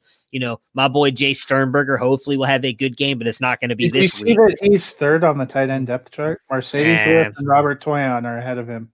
Yeah, J.K. Dobbins was number four. I'll believe it when I see it Sunday. If he's number three on the on the depth chart Sunday when they release the official depth chart, I'll, I'll, worry then. But right now, I'm just gonna be like, yeah, it is what it is. But do you guys trust in anybody, or will you? Are you willing to start anyone else this week? Because the one weakness Minnesota has, I think, is their secondary. Yeah, I think MVS maybe the best long shot. You'd be the long so, shot. So, like in the private Dix league, we start three wide receivers or three or four wide receivers, and we have three or four flex, three flexes, I think. So uh, along with three running backs, it, it's it's an ungot it's a huge starting lineup, and it's a 16 team league. So I don't think you have any hesitation rolling out somebody like MVS uh, as your third flex. Uh, you know, you're you're looking for players that have some kind of upside, uh, and when you got somebody that's six four that runs a four three nine, you know, there's a chance he's going to get behind the defense and, and, it just comes down to can they make the connection. Uh, I, I, don't hate it. I, I'm certainly not. Eh, you know, if I'm in a start two wide receivers with one flex league, no, he's not going to be making my starting lineup. So the Viking side here, we have got Kirk Cousins coming in at 26 uh, for me, 25 for Dennis, and 17 for Matt Fox. Matt Fox, why do you all of a sudden love Captain Kirk Clutch? Captain Kirk. He's drink, drinking Cousins. that grape Kool Aid so let me tell you, Gary Kubiak uh, does like to throw the ball. I mean, they they've always had good running games, but he uses tight ends, he uses receivers. I think that they are going to, you know, try to throw the ball a little bit. It's also a product of some of the matchups this week. Looking at some some people and and some matchups that I didn't care for that much. So, um, and apparently, all this time I spent with you, I've fallen in love with Kirk Cousins. I don't know what to say. All right, so I'm gonna I'm gonna pair these two together because this I have a, a reasoning behind mine. So I'm gonna talk about both of them real quick. Uh, I have doubt. Me and Dennis both have Dalvin Cook at four. Matt, you have him at eleven. I have Adam Thielen at eight. Both of you have him at ten. Uh, the reason I have Cook so high is I think that they are going to run the ball more. Uh, Packers gave up a lot on the ground last year, and I I honestly feel like when I redo my ranking Saturday, I might move Thielen down some because I do think he's going to be shadowed by Jaire Alexander, and he is a phenomenal defensive back. And I don't I don't trust Jefferson. I don't trust Olabisi Johnson. So I do think they're going to lean heavier on the run this week. I might even move Cook up a slot just because I think they're going to rely really heavily on Cook and Mattison this week. So that, that's why I ranked him there and why I likely move Thielen down. What are your guys' thoughts on how they're going to to work the offense? I guess Matt, we'll start with you because you are by far lower than me and Dennis on Cook. I mean, I still think he's going to be good. I still had him as a, a running back one, um, but I think they may use Mattison some, and I think they're going to pass him. I also don't think this is going to be particularly high scoring. Gotcha. Dennis, you have any thoughts on Cook or Thielen? Uh, I I think Thielen is the he's the he's the guy there. He's the top dog. I, I think they like Bisi Johnson, and I think at some point Justin Jefferson will be the guy in Minnesota. I just think it's probably in 2021 or 2022. Uh, so Thielen is going to get volume, and Cook is going to get volume. Uh, I I probably I don't know. I don't think I'm going to move Cook up from four, um, and I'm I think at ten. You know, would would I be surprised if Thielen finished inside the top ten? No, but I wouldn't be surprised if he was just inside the top 15 either, because it is going to likely be a low scoring game. So we uh we all actually ranked Irv Smith ahead of Kyle Rudolph in this one. I have him at 25, Dennis, you have him at 19, Matt Fox at 21. Are are we all on the train, I guess, that Irv Smith is now the top tight end to own in Ru- in Rudolph over Kyle Rudolph in Minnesota? For fantasy points, certainly. Yeah. Yeah, I think you know, I think we're going to see a little bit of a flip. I've kind of come around on that. Yeah, All right, I will sit, say sit one, sit one. Jack Doyle, Greg Olsen, or Irv Smith. Who's riding the bench? Olsen. Tight end Oh, Olsen. premium league. Olsen easily. That's not even close for me. Yeah, it's Olsen. I, I'm I'm more in on Irv Smith, and I, I try to tell people not to buy the camp hype, but I'm buying the camp hype and the fact that they've had him talking about how they want to use him all over the field, possibly even in the run game because of the athlete that he is. So uh, I'm all in on Irv Smith this year. I think they drafted him to be the Kyle Rudolph replacement, and while I've loved Kyle Rudolph, he's helped me win a championship watching that dude play last year, he moves really slow. I do think that it's finally going to be kind of Irv Smith's year. So I'm with you guys on Irv Smith. Who you guys taking to win this game, the Packers or the Vikings? Vikings. I'm gonna go Packers. Packers. I'm going Packers as well. This one I am really interested to talk about the Dolphins versus the Patriots. The Patriots are getting 6.5 points and given a 70% chance to win this game, which I think is extremely disrespectful to the Dolphins. For Ryan's Fitz, uh, Ryan's Fitz magic here, we've got uh, I've got him at 30, Dennis at 27, Matt at 26. So none of us are really expecting much out of him. I, I mean, maybe a super flex starter, but I would I would not start him if I don't have to. I, I So, assume you so guys agree what you're that. saying is based on our rankings, that 70% is probably accurate. We just don't like the way it looks. Yes and no, because I will I will explain here in a minute. So for the running backs, I have Howard at 30. Dennis, you have him at 33. Matt has him at 24. I have Matt Breida at 47. Dennis, you have him at 35. Matt, you did not rank Matt Breida. Are we just not regardless of all the opt-outs that New England has, they still have a good defense, I would think. Bill Belichick is has been known to be a defensive mastermind, so I imagine they're still going to come in with a very good defense and a very good game plan. I don't expect Miami to come in there and beat them 49 to 10 or something like that. So are we just ranking or for you guys, are you ranking Howard and Breida this low just because you don't expect them to do much against that defense? I think I ranked them both as RB threes. I, I think they're going to split volume. Um, Howard is going to get the carries. I, I, I think Howard's going to get a decent amount of carries this year and be a usable back. But I also think that Howard has shown what he is in the passing game. Um, and, and he gets a couple courtesy targets a game on safety valve type things. But when it comes to the passing game, it's going to be Breida. And so Breida, he could be in for eight or nine targets if he catches four or five passes, you know, 50, 60 yards. Howard, 16, 17 carries. So I I've, I got them close together. because I think it's going to be a very even split, um, unless they get blown out, in which case then it becomes Breida. If they get up big, then it becomes a Howard game. See, for me, I, I don't think this is going to be a particularly high scoring game. You're talking about two defensive coaches who know each other really well because one was the defensive coordinator for the other. Yeah. Two actually pretty good defenses. Both of them have probably their secondary is better than their front. That's particularly yeah. true of New England. They lost a lot of pieces in the linebacking core and on the line. They still have Gilmore. They still have some talent in the secondary. I think my that it's going to be close, it's going to be low, and that it's going to tri- tend more toward uh, trying to pound the ball with uh, Jordan Howard. Yeah, I do agree with you. It's going to be a low scoring game, and that is why I have the the wide receivers ranked ranked kind of as low as I do. Uh, I have Preston Williams at four, Dennis 40, 40, not four, 4D.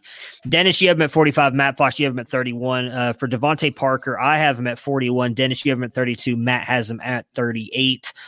Uh, I am higher on Preston, not by much, and I do think I'll move him up a little bit more. But I do think Gilmore lines up against Parker for most of this game, and I understand that Parker, I think, burned Gilmore in the last game of the season last year, still taking Gilmore in this one. I just think he's way more talented than DeVante Parker. So I think Preston Williams will get a little bit more work. But again, I, I agree with what Matt said earlier. I, I, do think this is going to be a low scoring game. So I'm not expecting much out of these wide receivers. Uh, what are your thoughts on these two guys, Dennis?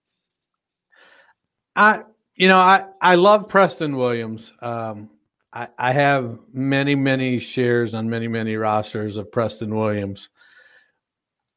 I just feel like not quite enough time has elapsed since that injury. I think he he's going to be able to play. I think they're going to manage his snaps though. Uh, they're going to manage his target volume because they don't want to get him injured again. They're going to let him get back in the fray, and may, maybe he ends up being recovered completely, and he just needs to get out there and play some. He's looked good in camp, but uh, it, it's still just camp with no live games. So, well, I would love to have in my heart these rankings are switched, but I'm trying to be realistic and not let my love for Preston Williams uh, overshadow my attempt at analysis.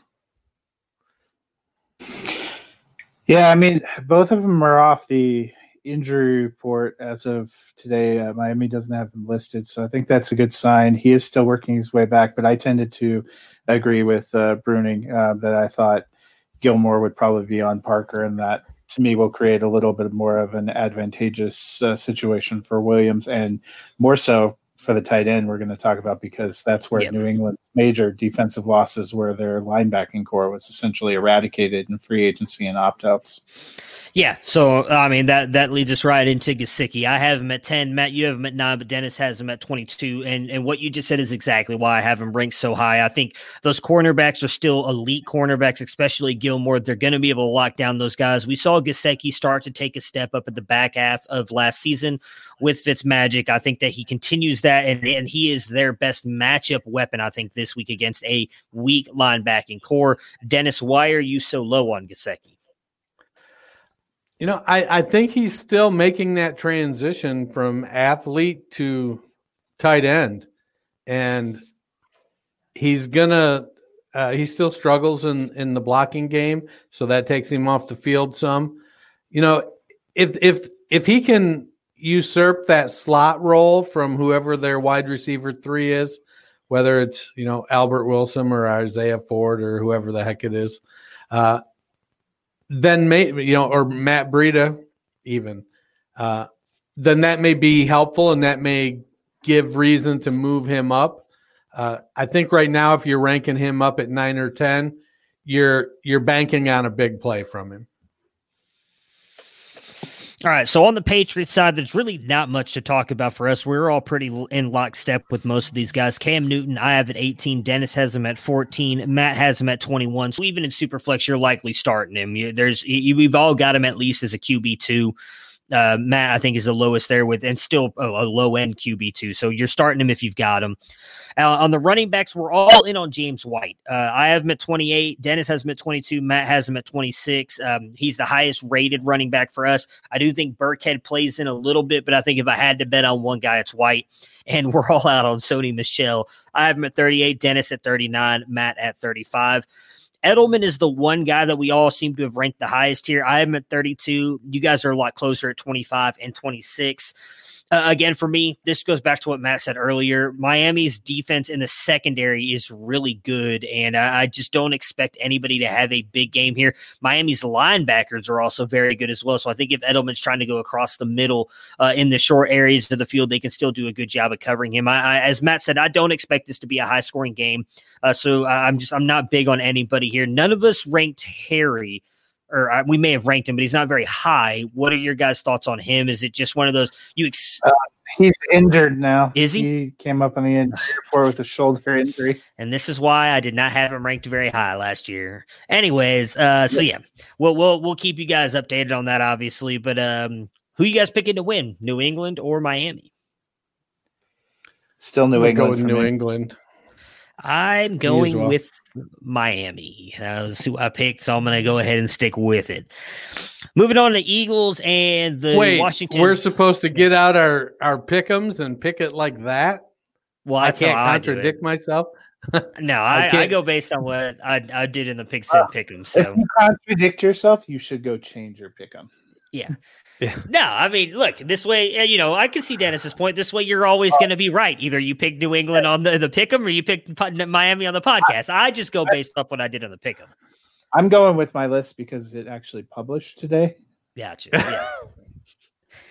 All right, so Eagles versus the Washington football team. Uh, Philly is getting six points. They're given the 70% chance to win this game.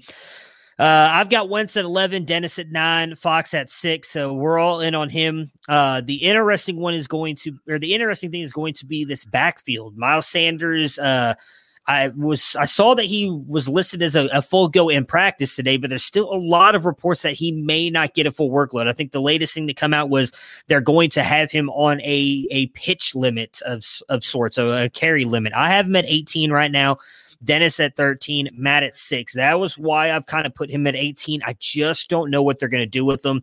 I do think they they likely have a chance to. I don't want to say win this game handedly because that defensive line and linebacking core is is really good for Washington. But I don't think they're going to use Sanders as much as I think they would have if he'd been fully healthy. Are either one of you worried about Sanders? And if so, do you think Boston Scott or I know Corey Clement was also listed on the injury report today as well? Uh, would you be willing to start Boston Scott as like a low end flex play if you think Sanders is not going to get that much run? I think if, if you think Sanders is not going to get that much run, then sure. I, I still think Sanders is going to get the majority of the work in the running game. Um, it, it just, I, I don't know that it's going to be, you know, 100, 125 yards and six receptions. I, I think he'll have a productive day, but I think the volume might not be quite uh, what we would want uh, or what Matt Fox wants. I see. I think he is going to be an active role in the receiving game, and I think we saw last year for the Eagles that Sanders doesn't have to get a ton of touches to have some explosive performances. All right, so we don't really have. I don't think Jalen Reagor is going to play. That is something we have to watch for. He was a full go in practice today, but Jeffery has been ruled out though. Yeah, they ruled Jeffery out today. I, I, just I think they're going to be smart with Reagor. I know they've said it's not a serious injury, but they have they were talking about him being out for two or three weeks. I, I, I do think that they likely hold him out. Even if you if he does play, I wouldn't mind throwing him in a flex spot, but I think they will hold him out. So that comes down to Ertz and Goedert being really the only guys in the receiving game they've got here. I've got Ertz at eight. Uh, Dennis has him at four. Matt has him at three, and then Goedert. I have at nineteen. Dennis at twelve, and Fox at thirteen. I just I'm not expecting them to to have a a big passing day here. I'm really not much like the Miami Patriots game. I think it's going to be a close game, uh, and I'm not so I'm not expecting much out of these guys. Do you have any thoughts on the tight end room here for the Eagles? I think that it, they lead the Eagles in receptions, just like virtually every other game. You know, these are the two guys, and and of the two, Ertz is the one, Goedert is the Yep. two. So Yeah. So start him if you got him. Yeah. Yep. All right. So really, I had Ertz at eight. I could have swore I had him higher. Anyways, uh, so Washington, uh, I have Haskins at 32. Dennis has him at 28. Matt, you have him at 31. Uh, I know Matt wants me to defend him here. I just, I just, I'm not So expecting a big game. why do you hate Dennis Haskins and by extension Ohio State? I love Ohio State and I love Dennis. I also love Dwayne Haskins. Uh, I just, I just, I'm not expecting a big game out of him here. I really am not. Uh, I think that secondary is good. Having Darius Slay, although Darius Slay is a big fan of Terry McLaurin. I know when they played each other last year, he said that Terry McLaurin was the hardest receiver he's ever had to cover outside of Keenan Allen. So that that's a lot of respect thrown his way by a, a veteran like Slay. Uh, for the running backs here, Antonio Gibson, I have at 27. Dennis, you have him at 29. Fox, you have him at 34. And McKissic, neither one of me or Dennis ranked him, but Fox, you brought him in at 43. Uh, I'm going to say same. While I don't think the Eagles' defensive front is is great, it's it's still a good front. I'm just I just don't think Washington's going to do anything in this game. I really don't expect it to even be close. I think Philly's just going to be able to win this game, and they're not going to have to try that hard. Uh, do you guys have any thoughts on on Gibson or McKissic? Watch out for Peyton Barber. Well, see, that was the thing last year. The Eagles were tough to actually run the ball on. Yeah. So I had McKissic and Gibson ranked more because I think they might catch some some dump offs. McKissic's ironically came out, uh, I think, on the first step chart as their RB one. So Yeah. All Yeah, right, so don't- Terry, with that backfield, it's gonna be it's gonna be a mess until somebody can establish themselves. I mean, you know, we, we saw it last season with their wide receiver core, and then McLaurin came in and basically said, uh, until somebody takes it away, I'm the wide receiver one. And each week it, he just got better. So Gibson might come out and do that this year with the running back position. I don't know. Maybe McKissic after five years in the league now, or however many, he's looking at it and saying, I finally am getting a legitimate shot. I think McKissic has struggled with injuries in the past. So, you know, I, I do think Barber, had, he got his shot in Tampa Bay and he shit the bed. So Barber is that third guy. He he's that all around jag. He's not going to lose the game for you. He'll he'll pick up the blitz. He'll get you, you know, on on second and three. He's going to get you two and a half. So you've got a third and really short, but he isn't going to get you, you know, seven. Gotcha. Uh, so for Terry McLaurin, I have him at 12. Dennis has him at 19. Fox has him at 21. I just think McLaurin is the only guy they have there. And so I expect Haskins to go to him early and often. He did still have a good game. Uh, it wasn't a great game against Slay last year. I believe he got 60 yards and a touchdown. I'll take that at this point. I, I do think that that's the only guy that Haskins is going to be able to rely on. Are you anybody picking no love Washington for here? Steve Sims. Not this no week. love nope. for Steven Sims. Not at all. I'm taking Eagles. What about you guys? Eagles. Yep. Yeah. Raiders Panthers. Uh, the Raiders are getting three points going across country here. Uh, they give them the 51% chance to win. Uh, we all have Carr rated pretty much as a as a QB two. Matt's just outside of that, so I think he's he's worthy of the super flex play here. I have him at 22. Dennis 18. Fox at 25. Josh Jacobs, I have him at 12, Dennis at three, and Matt at five. So I am that low on him because I do believe that bringing in Derrick Brown and some of the other moves that they've made all defensively, they're going to be a little bit better against the run. They were one of the worst teams against the run last year. I'm expecting them to take a step up this year. And I also think that they're going to be a little bit more pass happy here in this game. While they did improve their defensive front linebackers, their secondary is, in my opinion, the worst in the NFL right now. So I do think they're going to try and attack that with Bryan Edwards and Henry Ruggs this week, show off those new toys that they've got. So I'm a little bit lower on Jacobs than you two are. Uh, that was that's kind of my reasoning there. For the wide receivers here, I have Ruggs at 47. Dennis did not rank him. Matt has him at 43. I did not rank Edwards this week, and then both of you have him at 47. Uh, no love for Renfrow this week, or are we expecting anything out of these guys? What are your guys' thoughts? I think it's a big Waller game for me. Yeah, I think Waller, and then uh, the reason I put Ruggs on there, I think he'll get one long pass Mhm. that boosts him in into something. So I I I love Edwards lo- long term. I think Edwards is going to have a, a, a decent game. He's going to show some glimpses this week. Um, I- you know, I, I need to see more from Ruggs to just to see how is his game going to round out for the NFL. Uh, it's going to be a big game for Waller, and, and I'm not going to be. You know, I have Jacobs at running back three because I think he's going to get 20 plus carries and catch six, seven passes. Yeah, you're much higher on him than me with the passing. I, I do not expect that to happen at all. Uh, Waller, we all have ranked high. We just said we think he's going to be a good game for him. I have him at 11, Dennis at 5, Matt at 4. For Carolina, none of us are really in on Teddy Bridgewater. I have him at 27, Dennis at 30, Fox at 29. We all have CMC at 1. So, I mean, that's kind of a no brainer. yeah, he is the number one. If you're watching on camera, there's Matt's putting up. Uh, for DJ Moore, this one's a little bit uh, conflicting. We have him kind of all over the place. I have him at 27, Dennis at 9, Fox at 15. I will probably move him up some the more I've looked at it. I'm just I don't think Teddy has a big game here against that that front for Oakland, and that and I think kind of affects DJ Moore a little bit. I don't see them using him in like any kind of sweeps or running plays, so they're gonna have to get him the ball. I'm just I'm not sold on this being a great game for Carolina this week. I think it's gonna be all CMC, uh, and that's it. Uh, your guys' thoughts on DJ Moore? Uh, I think he's he's the game in Carolina. Uh, I think he's got a great short game, and if the Raiders start getting pressure on Teddy Bridgewater, he's going to need to get rid of the ball, and he's going to get rid of the ball to DJ Moore. So uh, that's why I have DJ up where I do. Yeah, and I knocked him back a little bit for some of the concerns you mentioned, and because I'm not, I don't think Teddy has a huge game, but I think Moore and CMC will still be okay.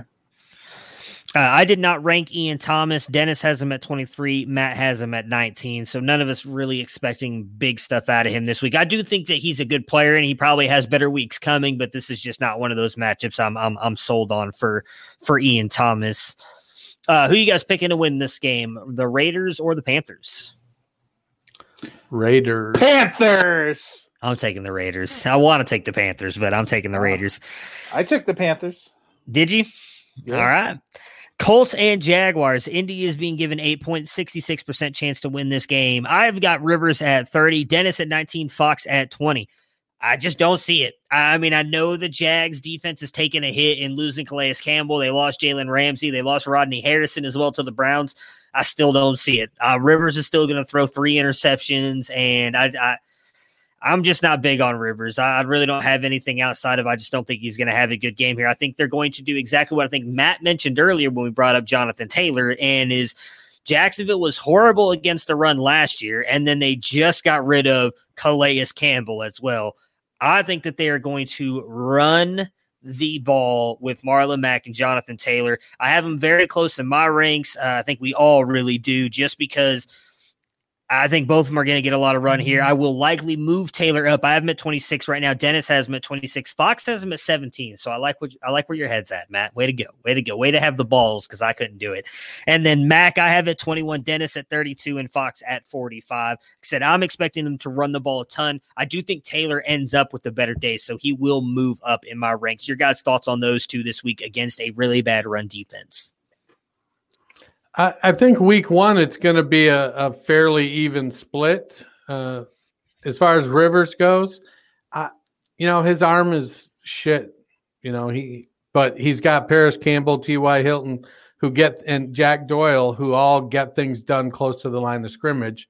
So uh, Jack Jackson or uh, yeah Jacksonville you know they've got they've got the YOLO guy playing quarterback in Jacksonville. So anything could happen there. So Rivers may have to throw the ball 30, 35 times, uh, regardless of how well they're running the ball. So I, I think Rivers is going to surprise. Yeah, this is another game. Um, I'm not going to make a special point to watch. I think there's going to be a lot of a lot of running uh, and a lot of running over the defense that no longer exists in Jacksonville. Uh, for T.Y. Hilton, I've got him at 29, Dennis at 26. Matt forgot about him because he does not like T.Y. Hilton. So we will just, uh, we'll, we'll move past that. it.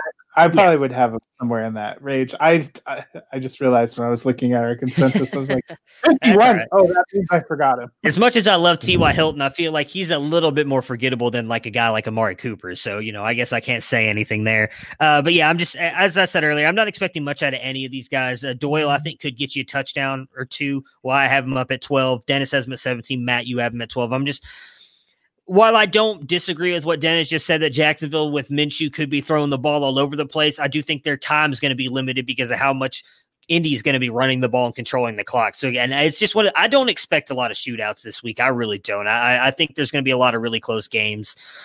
Uh, for Jacksonville, Minshew at 23 for me. Dennis has him at 24. Fox at 29. So we're all kind of in the same area. Matt a little bit lower than us, but I mean, for me, I could see him being worse than that just because of how good Indy's defense is. But uh, I, I wouldn't start Minshew unless you absolutely have to.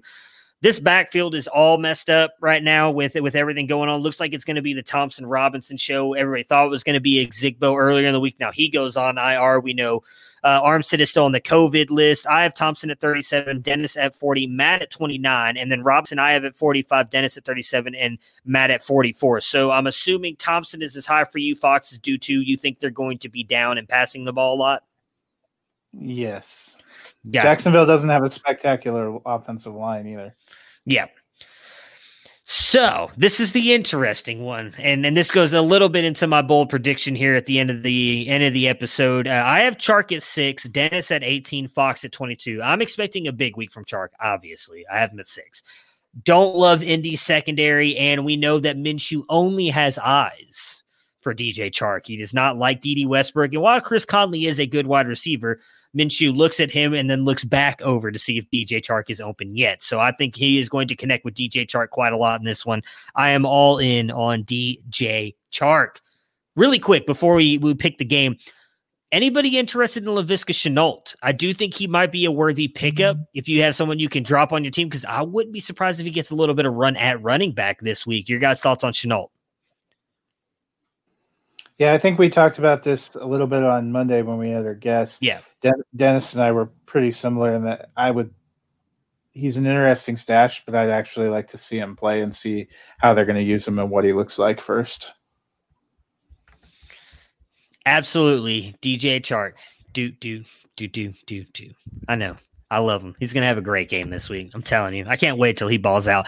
Uh, who you guys picking to win this game? The Colts or the Jaguars? Colts. Colts. As am I. On to my least favorite game of the weekend the Baltimore Ravens and the Cleveland Browns. Baltimore is being given eight points and the 70% chance to win this game. Uh, Fox is surprisingly higher on Baker than anybody else on this podcast, which is is is a little bit weird to me. I won't lie. Uh, he has him at 14. I have him at 17. Dennis at 22. I just, this defense. I feel like uh, shit out of me. fundamentally, fundamentally, I think you and I accidentally switched bodies. Probably, yeah, that, that that makes sense. Now, I just I'm scared to death of this defense. They were the best against. Uh, they gave up the fewest points to quarterbacks last year, and then they added Calais fucking Campbell. So I am terrified of what they might do to Baker. I still think again, 17, you're starting him as your second QB, but I'm not expecting him to have a huge game here. Uh, for the running backs, I have uh, me and Dennis both have uh, Chubb at 15. Matt has him at 10. Uh, I have Hunt at 25. Matt has him at 25. Dennis has him at 23. I do think that Chubb has that top 10 potential. We saw it last year. If they do rely on him to run the ball and he breaks a couple big ones, he's going to have a huge game here. And I do expect them to run the ball and try and keep the ball out of Lamar's hands. Your guys' thoughts on the Chubb Hunt dilemma? Like, I don't think Hunt gets that involved this week. I just don't see them being they're going to likely be behind, so I do see some passing work, but I think they're going to try and run the ball with Chubb. So that's that's why I have him ranked higher. What do you guys think? I, I think if Chubb is going to finish at running back 10, it's going to be because he breaks a long one. Uh, uh, that defense is really good, and that offense in Baltimore can score points.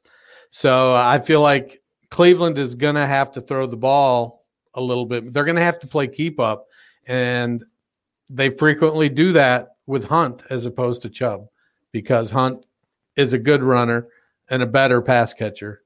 Chubb is a great runner, and, and he can catch a pass, but it, it may that may play uh, against Chubb more this week than than most weeks. Yeah, I mean, maybe I'm a little optimistic on. Hey, I like it. You know, I think he could get uh, some goal line carries too. So. Yeah, Well, they'll probably he- have he was about- he was- the goal line. Clyde Edwards Helaire effective with his goal line carries last year. Yeah. Well, I think some of that was due to Freddie Kitchens' bad play calling, if I'm being You know, the, honest. the So Browns, the Browns invested in improving their offensive line. So you know, if that can pay off, Well, them, that that's the one bad thing to watch out for too. J.C. Tretter listed as questionable may not play, and if he's out, that's I, I like Nick Harris. I think he's going to be good, but I, I'm a little bit worried if Tretter's going to be out. So. For the wide receivers here, I have Odell at 18. Dennis has him at 22. Fox at 14. Uh, me and Fox both have Landry at 23, 23. Dennis at 33. I am a little bit worried about them having to pass the ball, as Dennis just mentioned, because they have Jimmy Smith and Marlon Humphreys, two very talented corners. Uh, we saw Marlon Humphreys was able to kind of really frustrate Odell last year to a point where they almost got into a fight. You know, Jimmy Smith is a really good cornerback as well if they get him on Landry. I actually think the sneaky play this week is going to be Rashard Higgins wouldn't start him, but I do think he could actually end up having a pretty good game just because I think those two are going to be kind of blanketed. Not expecting a lot out of them, though. Uh, I think if either one of them comes in really high, it's going to be because they break a long play or have a, a touchdown. In this one, uh, and none of us are either really in on Hooper either. I'm at 20, Dennis at 20, Matt at 18. So we're all kind of, it looks like kind of fading the Browns offense here, unfortunately. Are you guys expecting anything out of those three? Is it just you, that defense is just so damn good? well, I had Odell the highest because Yeah. I think it's a real commitment that he wants to show that he's better than what we saw last year, especially with some of the uh, nonsensical stuff that was going on uh, earlier in this week. I think he wants to come out and make a statement. And I think he'll get, they'll try to get him the ball and he'll have one or two really big plays. That's why I had him higher than some of the others. Yeah, my concern with Odell is that because of the stuff that was going on earlier in the week, Jimmy Smith is going to be in his head on the first snap, and Odell is ejected by the second quarter. Yeah, we're not going to talk about that. That would be a So, on shitty to- situation, that's for sure. On to the Let's not Baltimore cost Ravens. Any more Twitter Let, followers. let's let's yeah yeah let's not cost me any more Twitter. I didn't realize I was gonna you know I was gonna upset people so much defending defending my guy. Uh, Baltimore, I have Jackson at four, Dennis at two, Matt at four. We're all in. Lamar's gonna have a great game. Uh, I mean, just play him. Uh, Mark Ingram, I have him at seventeen. Both you guys have him at nineteen. I mean, I, I well, think- unless you're playing against me, in which case, feel free yeah, to you can sit him. Yeah. I I do think Lamar and, and Ingram have really good shots at running the ball a lot in this one. The Browns linebacking core has just been absolutely decimated. While they have a really good front, and we did see back in week four last year that Myles Garrett and Olivier Vernon were able to, for the most part, contain Lamar Jackson. That linebacking core is just bad. So uh, I don't expect them to be able to keep up there. Uh, Marquise Brown, I have him at 20. Both you guys have him at 29. I do think that Marquise Brown could break a big one here because they don't necessarily travel Ward all the time. And so if Ward is not on Brown, we saw Greedy Williams is out. Their other, I can't remember who it is off top of my head, but their third cornerback is out. They've, they've got a lot of injuries in that secondary. I'm not sure that they're going to be able to hold him down. And then Mark Andrews, I have him at two, Dennis at two, and Matt at five. You're playing him. I mean, again, the linebacking core for the Browns has got guys like me out there right now playing. You're not going to be able to cover Mark Andrews. So it's just expect Baltimore to have a really good day on offense. Who you guys picking to win this game? the Ravens. The Rat Baltimore. Come on, man. I picked the Browns. I'm all in, baby. We're gonna run the ball. We're gonna keep the ball away from Lamar Jackson. Denzel Ward's gonna get a pick six. The Browns are gonna win it 24-21. You heard it here first. Just saying. All right, Chargers Bengals, which I'm semi interested in watching this game because I want to see Joe Burrow's first start. The Chargers are getting three points. The they are given the 57% chance to win this game. Tyrod Taylor, I admit 24. Dennis at 31. Fox at 27. I I'm just not that optimistic on him. Obviously, neither one of you two are either. Ekeler, I have him at eight. Both of you have him at seven. I personally am not really worried about Jackson or Kelly. They might get some run this week. I will be interested to watch that to see who possibly gets those carries behind Ekeler, but we're all in on Ekeler. You guys have any thoughts on that running back backfield? Uh, you know, I have Ekeler up at seven based on my expectation of his receiving volume. Uh, I, I still think Kelly is going to get some play, and Jackson too, for that matter. Um, but it's it's going to be, you know, Taylor's passing game is going to be a lot of the short stuff to Hunter and and uh, or Henry and and Ekeler, and, and then Keenan because Mike Williams is out. So it, it's going to be a challenging. I, you know, I have Kelly at forty nine, so I do think he's going to get some play. Matt, you have any thoughts, or you good? Um, I I prefer Jackson to Kelly. Justin Jackson season, so take that. uh, Mike Williams has not officially been ruled out, so I think that's going to be the interesting because they do not have a lot of depth unless it's uh, Jalen Guyton season. Yeah, uh, so I have Allen at 19, Dennis at 16, and Fox at 11. Again, I think this is more just a product of Tyrod Taylor than Keenan Allen's uh, ability. So that that's kind of where I have that at.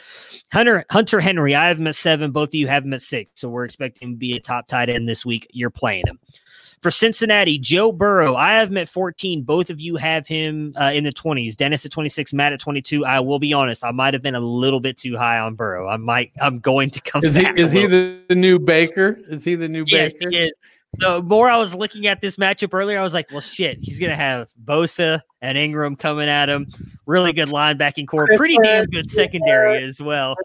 Junior and Casey like, Uh, yeah, I want to rethink that situation. Maybe he's going to go down a little bit once I redo my ranking Saturday. So, but I, I still think Burrow could have a decent game here. But I'm not. I, I will uh, be honest. He's not. He will not be at 14 when you see my updated rankings on Saturday or Sunday morning. Uh, we all are all high on Joe Mixon, though. I have him at five. Both of you have him at eight. So I guess none of us, I'm not necessarily afraid of that defensive line, of linebacking core. And I do think he gets some catches as well to kind of boost his value. Uh, you guys uh, agree with that? That why you guys are in on Mixon? Yeah.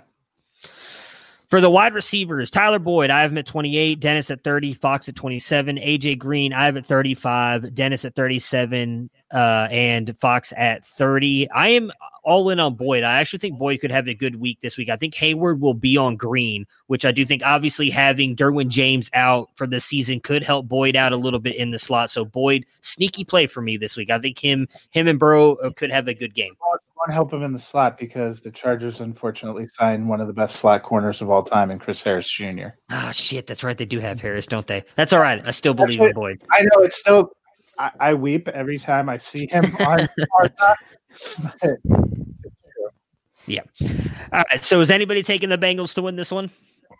I took the Bengals to win this. I one. think I did too, if I'm being honest. I, I, I think I did as well. I think well, that you know right, the sneaky play. The the the sneaky play with Cincinnati's wide receiver group is going to be John Ross. Uh, I think that you know you've got Boyd is going to do what he does, and Green, if he's healthy and he comes back and he's playing, he's going to get opportunity. But that's going to leave John Ross, your third guy, likely against the second outside corner. You've got Harris in the slot with Boyd, and and Ross is he's shown the propensity to to produce in a Sammy Watkins sort of way. You know, he'll get you those big games here and there, and this could be a big game, uh, in part because uh, Burrow has no allegiance to any wide receiver on that team. So he's going to go in there and he's going to be looking to he, he just wants to win and make plays. And if Ross is open, Ross is getting the ball. So and he's their third wide receiver. All right, so Tampa Bay and New Orleans. New Orleans is getting 3.5 points and projected to the 50, 59% chance to win this game. Uh, we all have Brady fairly high. I've met 12, Dennis at 13, Fox at 9. For their running backs, I have Jones at 35, Dennis has him at 30, Fox at 27. I do not have Fournette ranked. Dennis has him at 36, Fox at 33. I just don't think Fournette gets a lot of run this week. I do think he'll eventually be the guy, but I think it's going to be the Jones show, and I'm not playing or I'm not going to play him if I don't have to because I do think that defensive front for New Orleans and their linebacking core is really good. I, I, don't expect Jones to have a big game here. Obviously, neither do you guys because you don't have him ranked very high. What are we going to do with the, or what are we thinking with the wide receivers here? Because I'll be honest, before the Evans injury, I was ranked the lowest on him, not by much. Fox had him at 19, I had him at 22, mostly because of Marshon Lattimore. He has not been able to do anything against Lattimore. And I learned that firsthand last year, being someone who actually drafted Mike Evans for the first time ever, and he got shut out by Lattimore literally with zero points but I don't think Lattimore travels into the slot against Godwin. We both had we had him at seven, uh, seven, and Fox. You had him at six. Uh, before the Evans injury, are you expecting even a bigger tick up for him? Is there anybody else you think they rely on? Is it Gronk? What, what do you guys think now with Evans probably being out? He is listed as doubtful. Scotty Miller time. Yeah, maybe. So, do we think Vaughn is their passing down back because we we the only highlights of Ronald Jones catch in the passing game from Cam are him dropping, yeah, yeah. him dropping it. And I know that Fournette caught 76 passes last year, but I still don't think of him as a primary receiver. It's hard for me to believe that a Justin Watson or a Scotty Miller is uh, good enough to be going up into the top 50 for our rankings. So you know, maybe it's maybe they use more two tight ends. Maybe it, it ends up being Gronk and Howard. It, it could be Gronk, Howard, and Brate. You know, they move flex two tight ends into the slot. You know, you can mm-hmm. put Howard on the outside, line him up, it confused the shit out of the defense. They're trying to figure out is a linebacker supposed to go out there? Is a safety supposed to go out there? Out there on Howard. I think Fournette gets a little more play than we think. Um, I could see him getting Fournette getting forty percent of the snaps. Uh, okay. Just because I, I, I, you know, Arians doesn't like to be wrong, and unfortunately, I think he's accepted what he has with Ronald Jones, and, and you know, Fournette is a great insurance policy. You know, he's a guy with thousand yard seasons and 76 catches or 72 catches, whatever the hell it is. Uh, and he's and he's pissed off and he's big. He's he's bigger than he's bigger than Jones. Jones isn't petite by any stretch. Uh, but I, I think Fournette's gonna get some play. Uh, the wide receiver thing is going to be interesting though, because it's going to be Godwin, yeah. and, and it, it's going to have to be you know Miller or or Watson is going to have to step up and make at least a few plays. But I think they're going to they're going to have to adopt some of the two tight end stuff as well.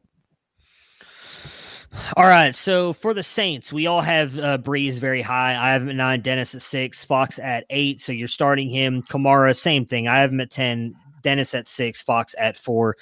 For Michael Thomas, I have met three, Dennis at one, Fox at two. None of us are very high on Sanders. Um, you know, I just think this is a, a product of the Saints, I think, winning this game fairly easily. Matt, you are the highest on him at 34. I have him at 45, Dennis at 41. You, you have any thoughts on Sanders, Matt? Yeah, I think he can have a good uh, wide receiver two game or wide receiver three game here. You know, he's very talented guy. We've seen him uh, make good contributions. So I guess I like him a little more than you.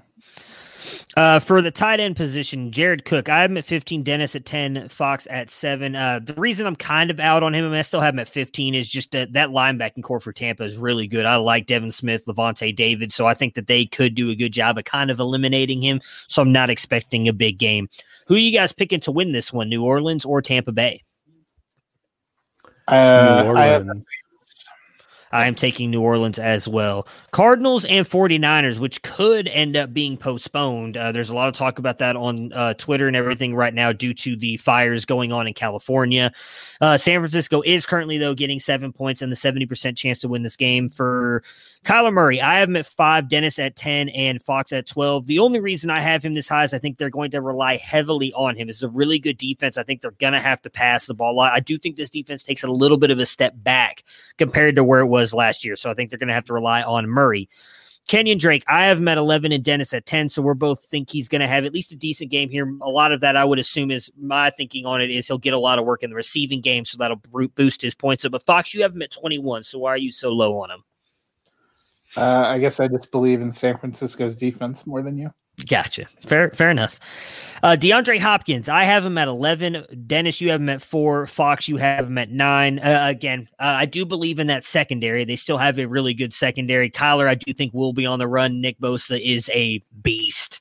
And so I do think they're going to be getting after Murray. I don't think they're going to be able to target him quite as much um, as as other people. Oh, I didn't realize Fox, you are kind of right there with with me on that. So I probably didn't need to say that. Dennis, why are you so high on Hopkins? I, I just he's going to go in there and he is better than any receiver uh, in, in the desert there. So he doesn't have to be open to catch the ball. Murray is going to be on the run. Hopkins is going to be breaking shit off. It's going to be backyard football, and, and they're gonna. They're, uh, I just feel like he's going to be able to make. They're they're going to improvise, improvise, and make stuff happen. All right, for San Francisco, we're all pretty lock in step here with Jimmy G. I have met 20, both of you have met 23. Super flex, you're starting to measure QB2 and good to go. Mostert, pretty much the same thing. I have met 22, Dennis at 24, Fox at 16. Uh, I don't think I do think Coleman gets some work here, but I just think Mostert's going to be the guy. Uh, either one of you worried about Coleman at all? Or are you guys good there? No, not well. too. Riddle me this, Batman. Yes. I, I'm not worried unless Mo- Mostert goes out. Let's say second series, Mostert gets dinged up and he goes to the sideline. And Coleman comes in and breaks off 12, 12, 17, 41. Next thing you know, fucking Coleman's got like 26 carries and Mostert doesn't make it back into the game. And Jeff goddamn Wilson is closing it out. So Hey. that's really I will say that's from the your only lips, thing. from your lips to God's ears, because I own Tevin Coleman in so many places. So I would love to see that happen because I need him to take over that job. Uh, this wide receiver core is banged up. Looks like Deebo's not going to play. There is some talk that Aiyuk might be able to play here, though, so that that might be good for them. But that is why we are all in on George Kittle. Me and Fox both have him at one. We talked about that yesterday. Dennis has him at three. He's going to be likely the lead in receptions in this game. You got if you have Kittle and you sit him, sit him if you're playing any of us. I guess as Dennis put earlier. Outside of that, Kittle is in. Who you guys picking to win this game? Arizona or San Francisco? San Francisco. Same. Go Niners.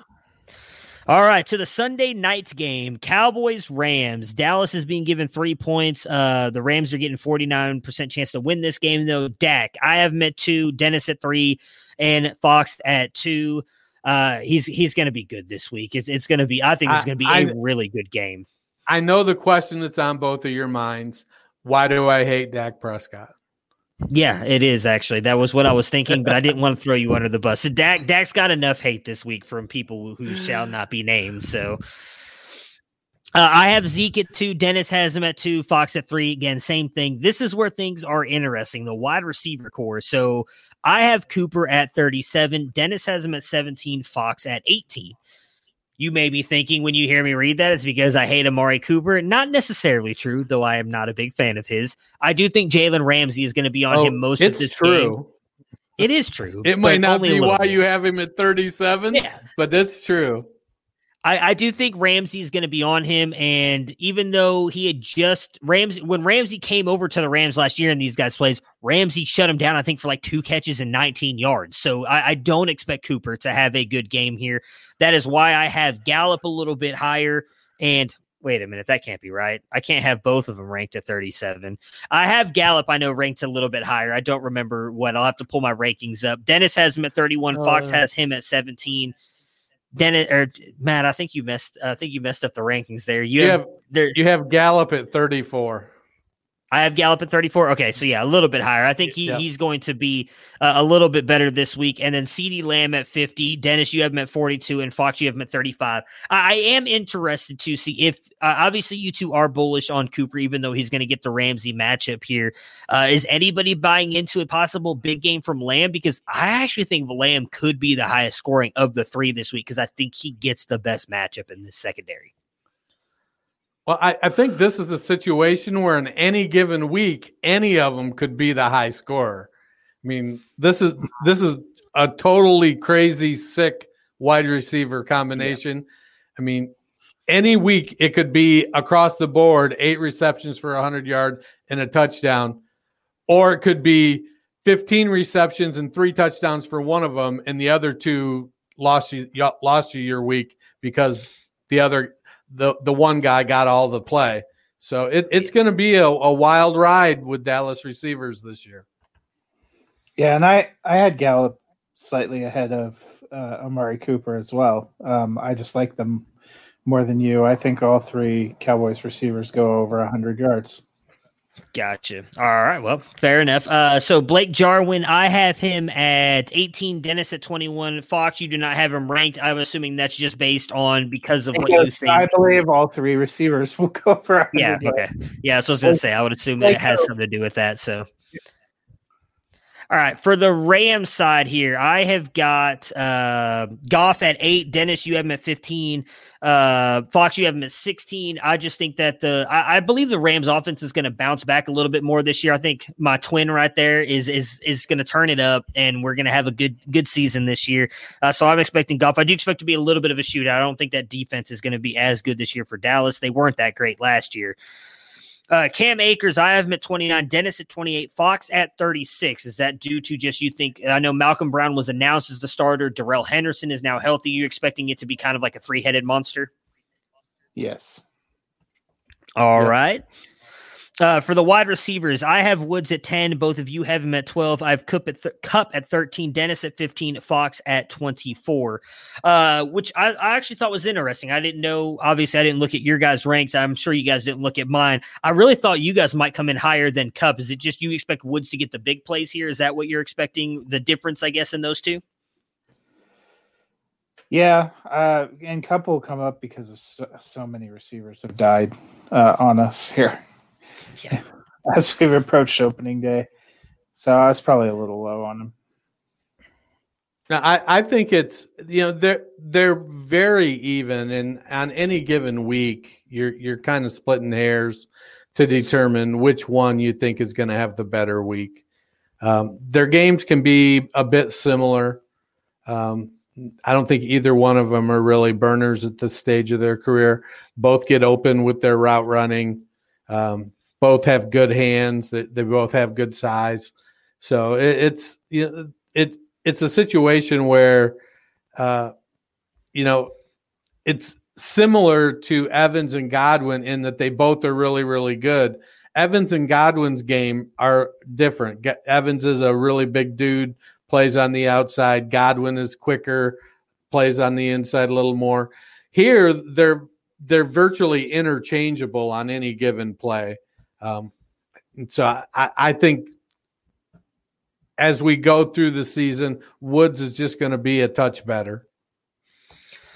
Uh, for Tyler Higbee, I have him at three, Dennis at seven, Fox at 15. Uh, I'm just big on Higbee this week. Last year, he destroyed the Cowboys, and I think the same thing's going to happen again this year. I think they're going to try and focus in on Woods and Kupp, and I think Higbee's going to have another big game. Who you guys picking to win this one, the Rams or the Cowboys? Cowboys. I'm not going to try to fight it anymore. Cowboys for life. You know, I picked the Cowboys. I think I'm going to switch it to the Rams. I'm, I'm I'm all in on my buddy here. Me and my brother. I can't, you know, I can't I can't not support him. So I got to go. Oh, I thought that was to go. There we go. I was trying to get to go back away. All right, the last game that we're to break down for today, we will save the Titans and the Broncos game for the Monday episode. Uh, so Steelers versus Giants, the first game here, early game Monday night. Uh, Pittsburgh is getting 5.5 points, 59.3% chance to win this one we all have Big Ben pretty close together 11, 12, and 13. So we're expecting a, a fairly good bounce back for him, at least week one against a really bad Giants defense. Uh, Connor, I have at seven. Dennis, you have him at 14. Fox at 15. That's why I have him there. I'm not worried about Snell, Samuels, McFarland, and, and I think that defense is just not that great. Uh, Connor, I expect to have a good game. Juju, I have at 25. Dennis, you have him at 13. Fox at 7. Diontae Johnson, I have at 24. Dennis, 38. Fox at 40. So I imagine our differences here is I expect the workload to be split more between the two of them. I think Diontae Johnson takes a step up. Juju, while I still think is very good, I think proved kind of last year he's not a one. And so I think both of them are going to be closer in in uh, targets and catches and everything every week, really moving forward. But are you guys kind of separate on that? Is that why you guys are so high on Juju? Yeah, I like him Uh, as a wide receiver one this year. Yeah, I, I still think he he's a fringe wide receiver one. Um, you know, until he proves differently, he's going to be the the top guy there, or until Johnson or Washington take it from him. Uh, I, I think it's a situation where he he's he's got a, a lot more rapport with Ben, and Ben is gonna Ben Ben is not afraid to force the ball to his number one guy.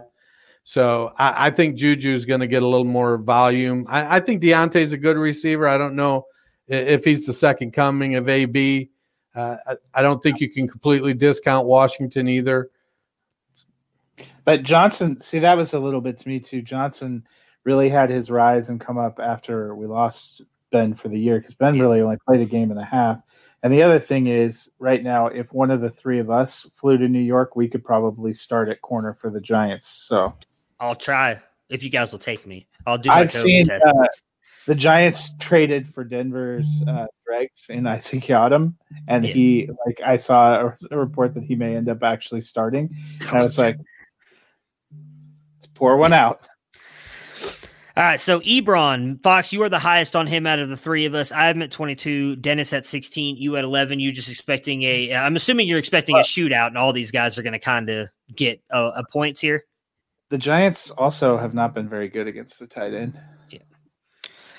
All right, for the Giants side, I have uh, Jones at 16, Dennis at 17, Fox at 20. So we all have him as a QB two. You're starting him in Superflex. I mean, and, and even if if you have him as your one QB, I do think he's got that rushing upside that he'll be fine for you. Barkley, I have at three, Dennis at five, Fox at two, expecting good things from him. The wide receiver core, again, things very interesting here.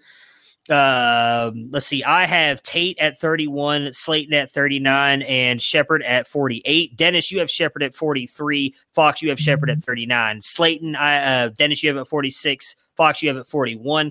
That will likely change for me now as the, the Tate injury news came up. That's going to boost uh, Slayton up for me more than Shepard. I, I, I just like Slayton more probably because I know he's going to stay healthy compared to Shepard. But kind of your guys' thoughts on on these two, since it does look like Tate's going to miss this game. Yeah, I, I, you know, I had Tate just outside of my top 50. Um, uh, obviously, with this matchup against Pittsburgh, I, I was concerned that Jones is, was going to struggle having with the the wide receivers all down in the 40s. I think Slayton will probably bump up into the the high 30s with uh, uh, Tate out officially. Shepard may bump up a little, so they both may make it up into the into the 30s. Yeah, I just don't think it's a great matchup. Pittsburgh has a pretty uh, Yeah. Good defense. Yes, yes, they do. Evan Engram, I have at nine, Dennis at nine, Fox at eight. So as long as he is healthy, we are all in on him. Who you picking to win this game, the Steelers or the Giants? Steelers. Steelers. As am I. So, as I mentioned, we are going to save uh, the Tennessee Titans and the Broncos game for Monday's podcast. Me and Matt will break that down first thing on Monday before we go in and recap games here. Uh, I see Dennis doesn't have any bold predictions on here. I don't know if he wrote any down. Uh, so I'll give you mine really quick. I think Jared Goff goes for 300 plus yards and four touchdowns this week. I like Marvin Jones to finish as a wide receiver one this week. DJ Chark finishes the top five receiver, as I as I put in there. Hayden Hurst is a top five tight end, and then I think DeSean Jackson has a sneaky good game this week. Really good. If if if you're playing D, DFS, I would not. I would uh, pair him and Wentz together. I think Sean Jackson could be a, a league winner this week. Uh, Matt Fox, what are your bold predictions for Week One? I had all three Cowboys receivers over 100 yards. Uh, Philip Lindsay with 100 total yards on Monday night. I think Taylor will outsnap and outrush Mack. Aaron Jones is the second uh, leading receiver for the Packers. And I had Josh Jacobs with the most rushing yards in week one. Very nice. Dennis, well, you have any bold predictions? Yeah, I got just a couple. Uh, I think Sammy Watkins is going to be a wide receiver one. Uh, Clyde Edwards Helaire is going to rush for over 100 yards. David Johnson is going to start Very his comeback man. tour. No, I, I, don't have any. All right. So before we get out of here, uh, as you can see in the bottom of the screen, if you're watching live, we talked about it Thursday. We are partnered now with Thrive Fantasy. You please use promo code GEEK. You will get $20 back on a $20 deposit. Uh, before we get out of here, obviously, 19 years ago today, uh, the horrendous acts happened on the United States of America. Uh, obviously, all three of us were alive and well when this happened. I did just want to say thank you to all the first responders and everything out there. And obviously, you know, we've the the whole country has changed based on that and i will always remember where i was that day and the, for those of those that fell during that day i do know people who unfortunately perished uh, in that horrific incident. So just remember those who fall fallen, and thank you to the first responders uh, that were there. Do you guys have anything you want to say on September? Yeah, 11th? you know we we have um, some of our colleagues at Dynasty Nerds, uh, Michael Warno and Nick Anderson, are first responders. Uh, other colleagues in the industry, Pete Lawrence, uh, uh, Andy Singleton, you know, first responders, and, and we can't thank them enough for their service to the country it for the first responders that are out there, you know, you have a thankless job. You're like offensive linemen. When when you're doing your job right, nobody notices, and as soon as you screw up, everybody's pointing it out. And, and we know that more often than not, uh, you, are doing your job the right way, and you're going about things the right way. Uh, we do have strides that we need to make in this world, and, and as a country, we're doing our best, and, and we're working hard to overcome those things.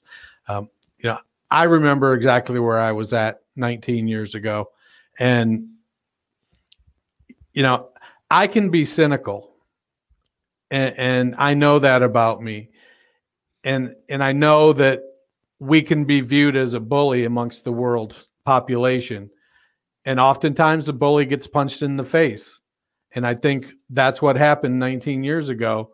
Is somebody struck back at us. And and we've had to change how we're going to approach the world stage. And it hasn't always been easy. There's fits and starts. There's ups and downs. There's growing pains as a country we're still one of the youngest countries in the world and we're still learning and we're still growing and we're still trying to make changes and get better um, i just want to say thank you to the first responders that are out there uh, doing yeoman's work helping to keep our country on track and uh, running towards danger when the rest of us are running away. Yeah, I mean, it, you know, we're all excited uh, that football's back. It's it's been a tough year, and there's there's been a lot going on. But I think I was really moved by some of the posts uh, that have been made, um, you know, today, and some of the things that have been said. And it's good to take a moment and remember uh, this day and not not forget and not just let it pass. Uh, they had some firefighters and first responders go up the Manitou Incline here, which is a kind of famous landmark and a really tough journey, pausing at different times, you know, uh, synced up with the times when the tower was hit and fell and when the Pentagon was hit, uh, pausing for a moment of silence. That was really moving this morning. Um, you know, I saw some people comment that they wish the game last night, they would have acknowledged it in some way. I didn't think about it at the time, but that probably maybe a little missed opportunity. Maybe we'll get to see something on Sunday. Yeah, I would imagine they're going to address it on Sunday in some way. And I will say that, uh, you know, for those there's uh, there could be people who are watching or listening to this that obviously were born after uh, September 11, 2001. You know, if if you were look at it and, and, don't don't let that just go without knowing about what happened because it was obviously a day that changed our country forever. Uh, so just because you weren't alive when that happened doesn't mean you shouldn't know about it. I'm sure schools and everything still teach or talk about it. Obviously, uh, none of us are in school to know that, but I, I would not just don't don't let this, as Matt said, don't just let this day go by without remembering because it was a huge sacrifice for a lot of people, a lot of people lost their lives on that day for for a senseless act of violence. So we we do appreciate, as Dennis said as well, the first responders and everybody uh, who stepped up and have done everything they can to help people since then. With all that being said, it is week one. So good luck to everybody and their fantasy teams. May the fantasy gods shine ever so favorably on your fantasy teams, unless you're playing me in any of my 50 leagues, in which case I hope you suck. But outside of that, I wish everybody good luck this week, and we'll be back on Monday to talk, uh, recap the games, talk the other Monday Night Football game. Again, you can catch me and Ricky live on Sunday if you guys need any help with your lineup advice. Prepare for glory. I don't know if you got your popcorn ready. Do you got your popcorn ready? I came out the womb, I ready. And he's hit the end zone for an unbelievable touchdown. I would be honored if you played football for this team. Throw it up above his head. They can't jump with me. God, Lee. only they tackle him at the 40-yard line. Who can make a play? I can. Who can make a play? I can.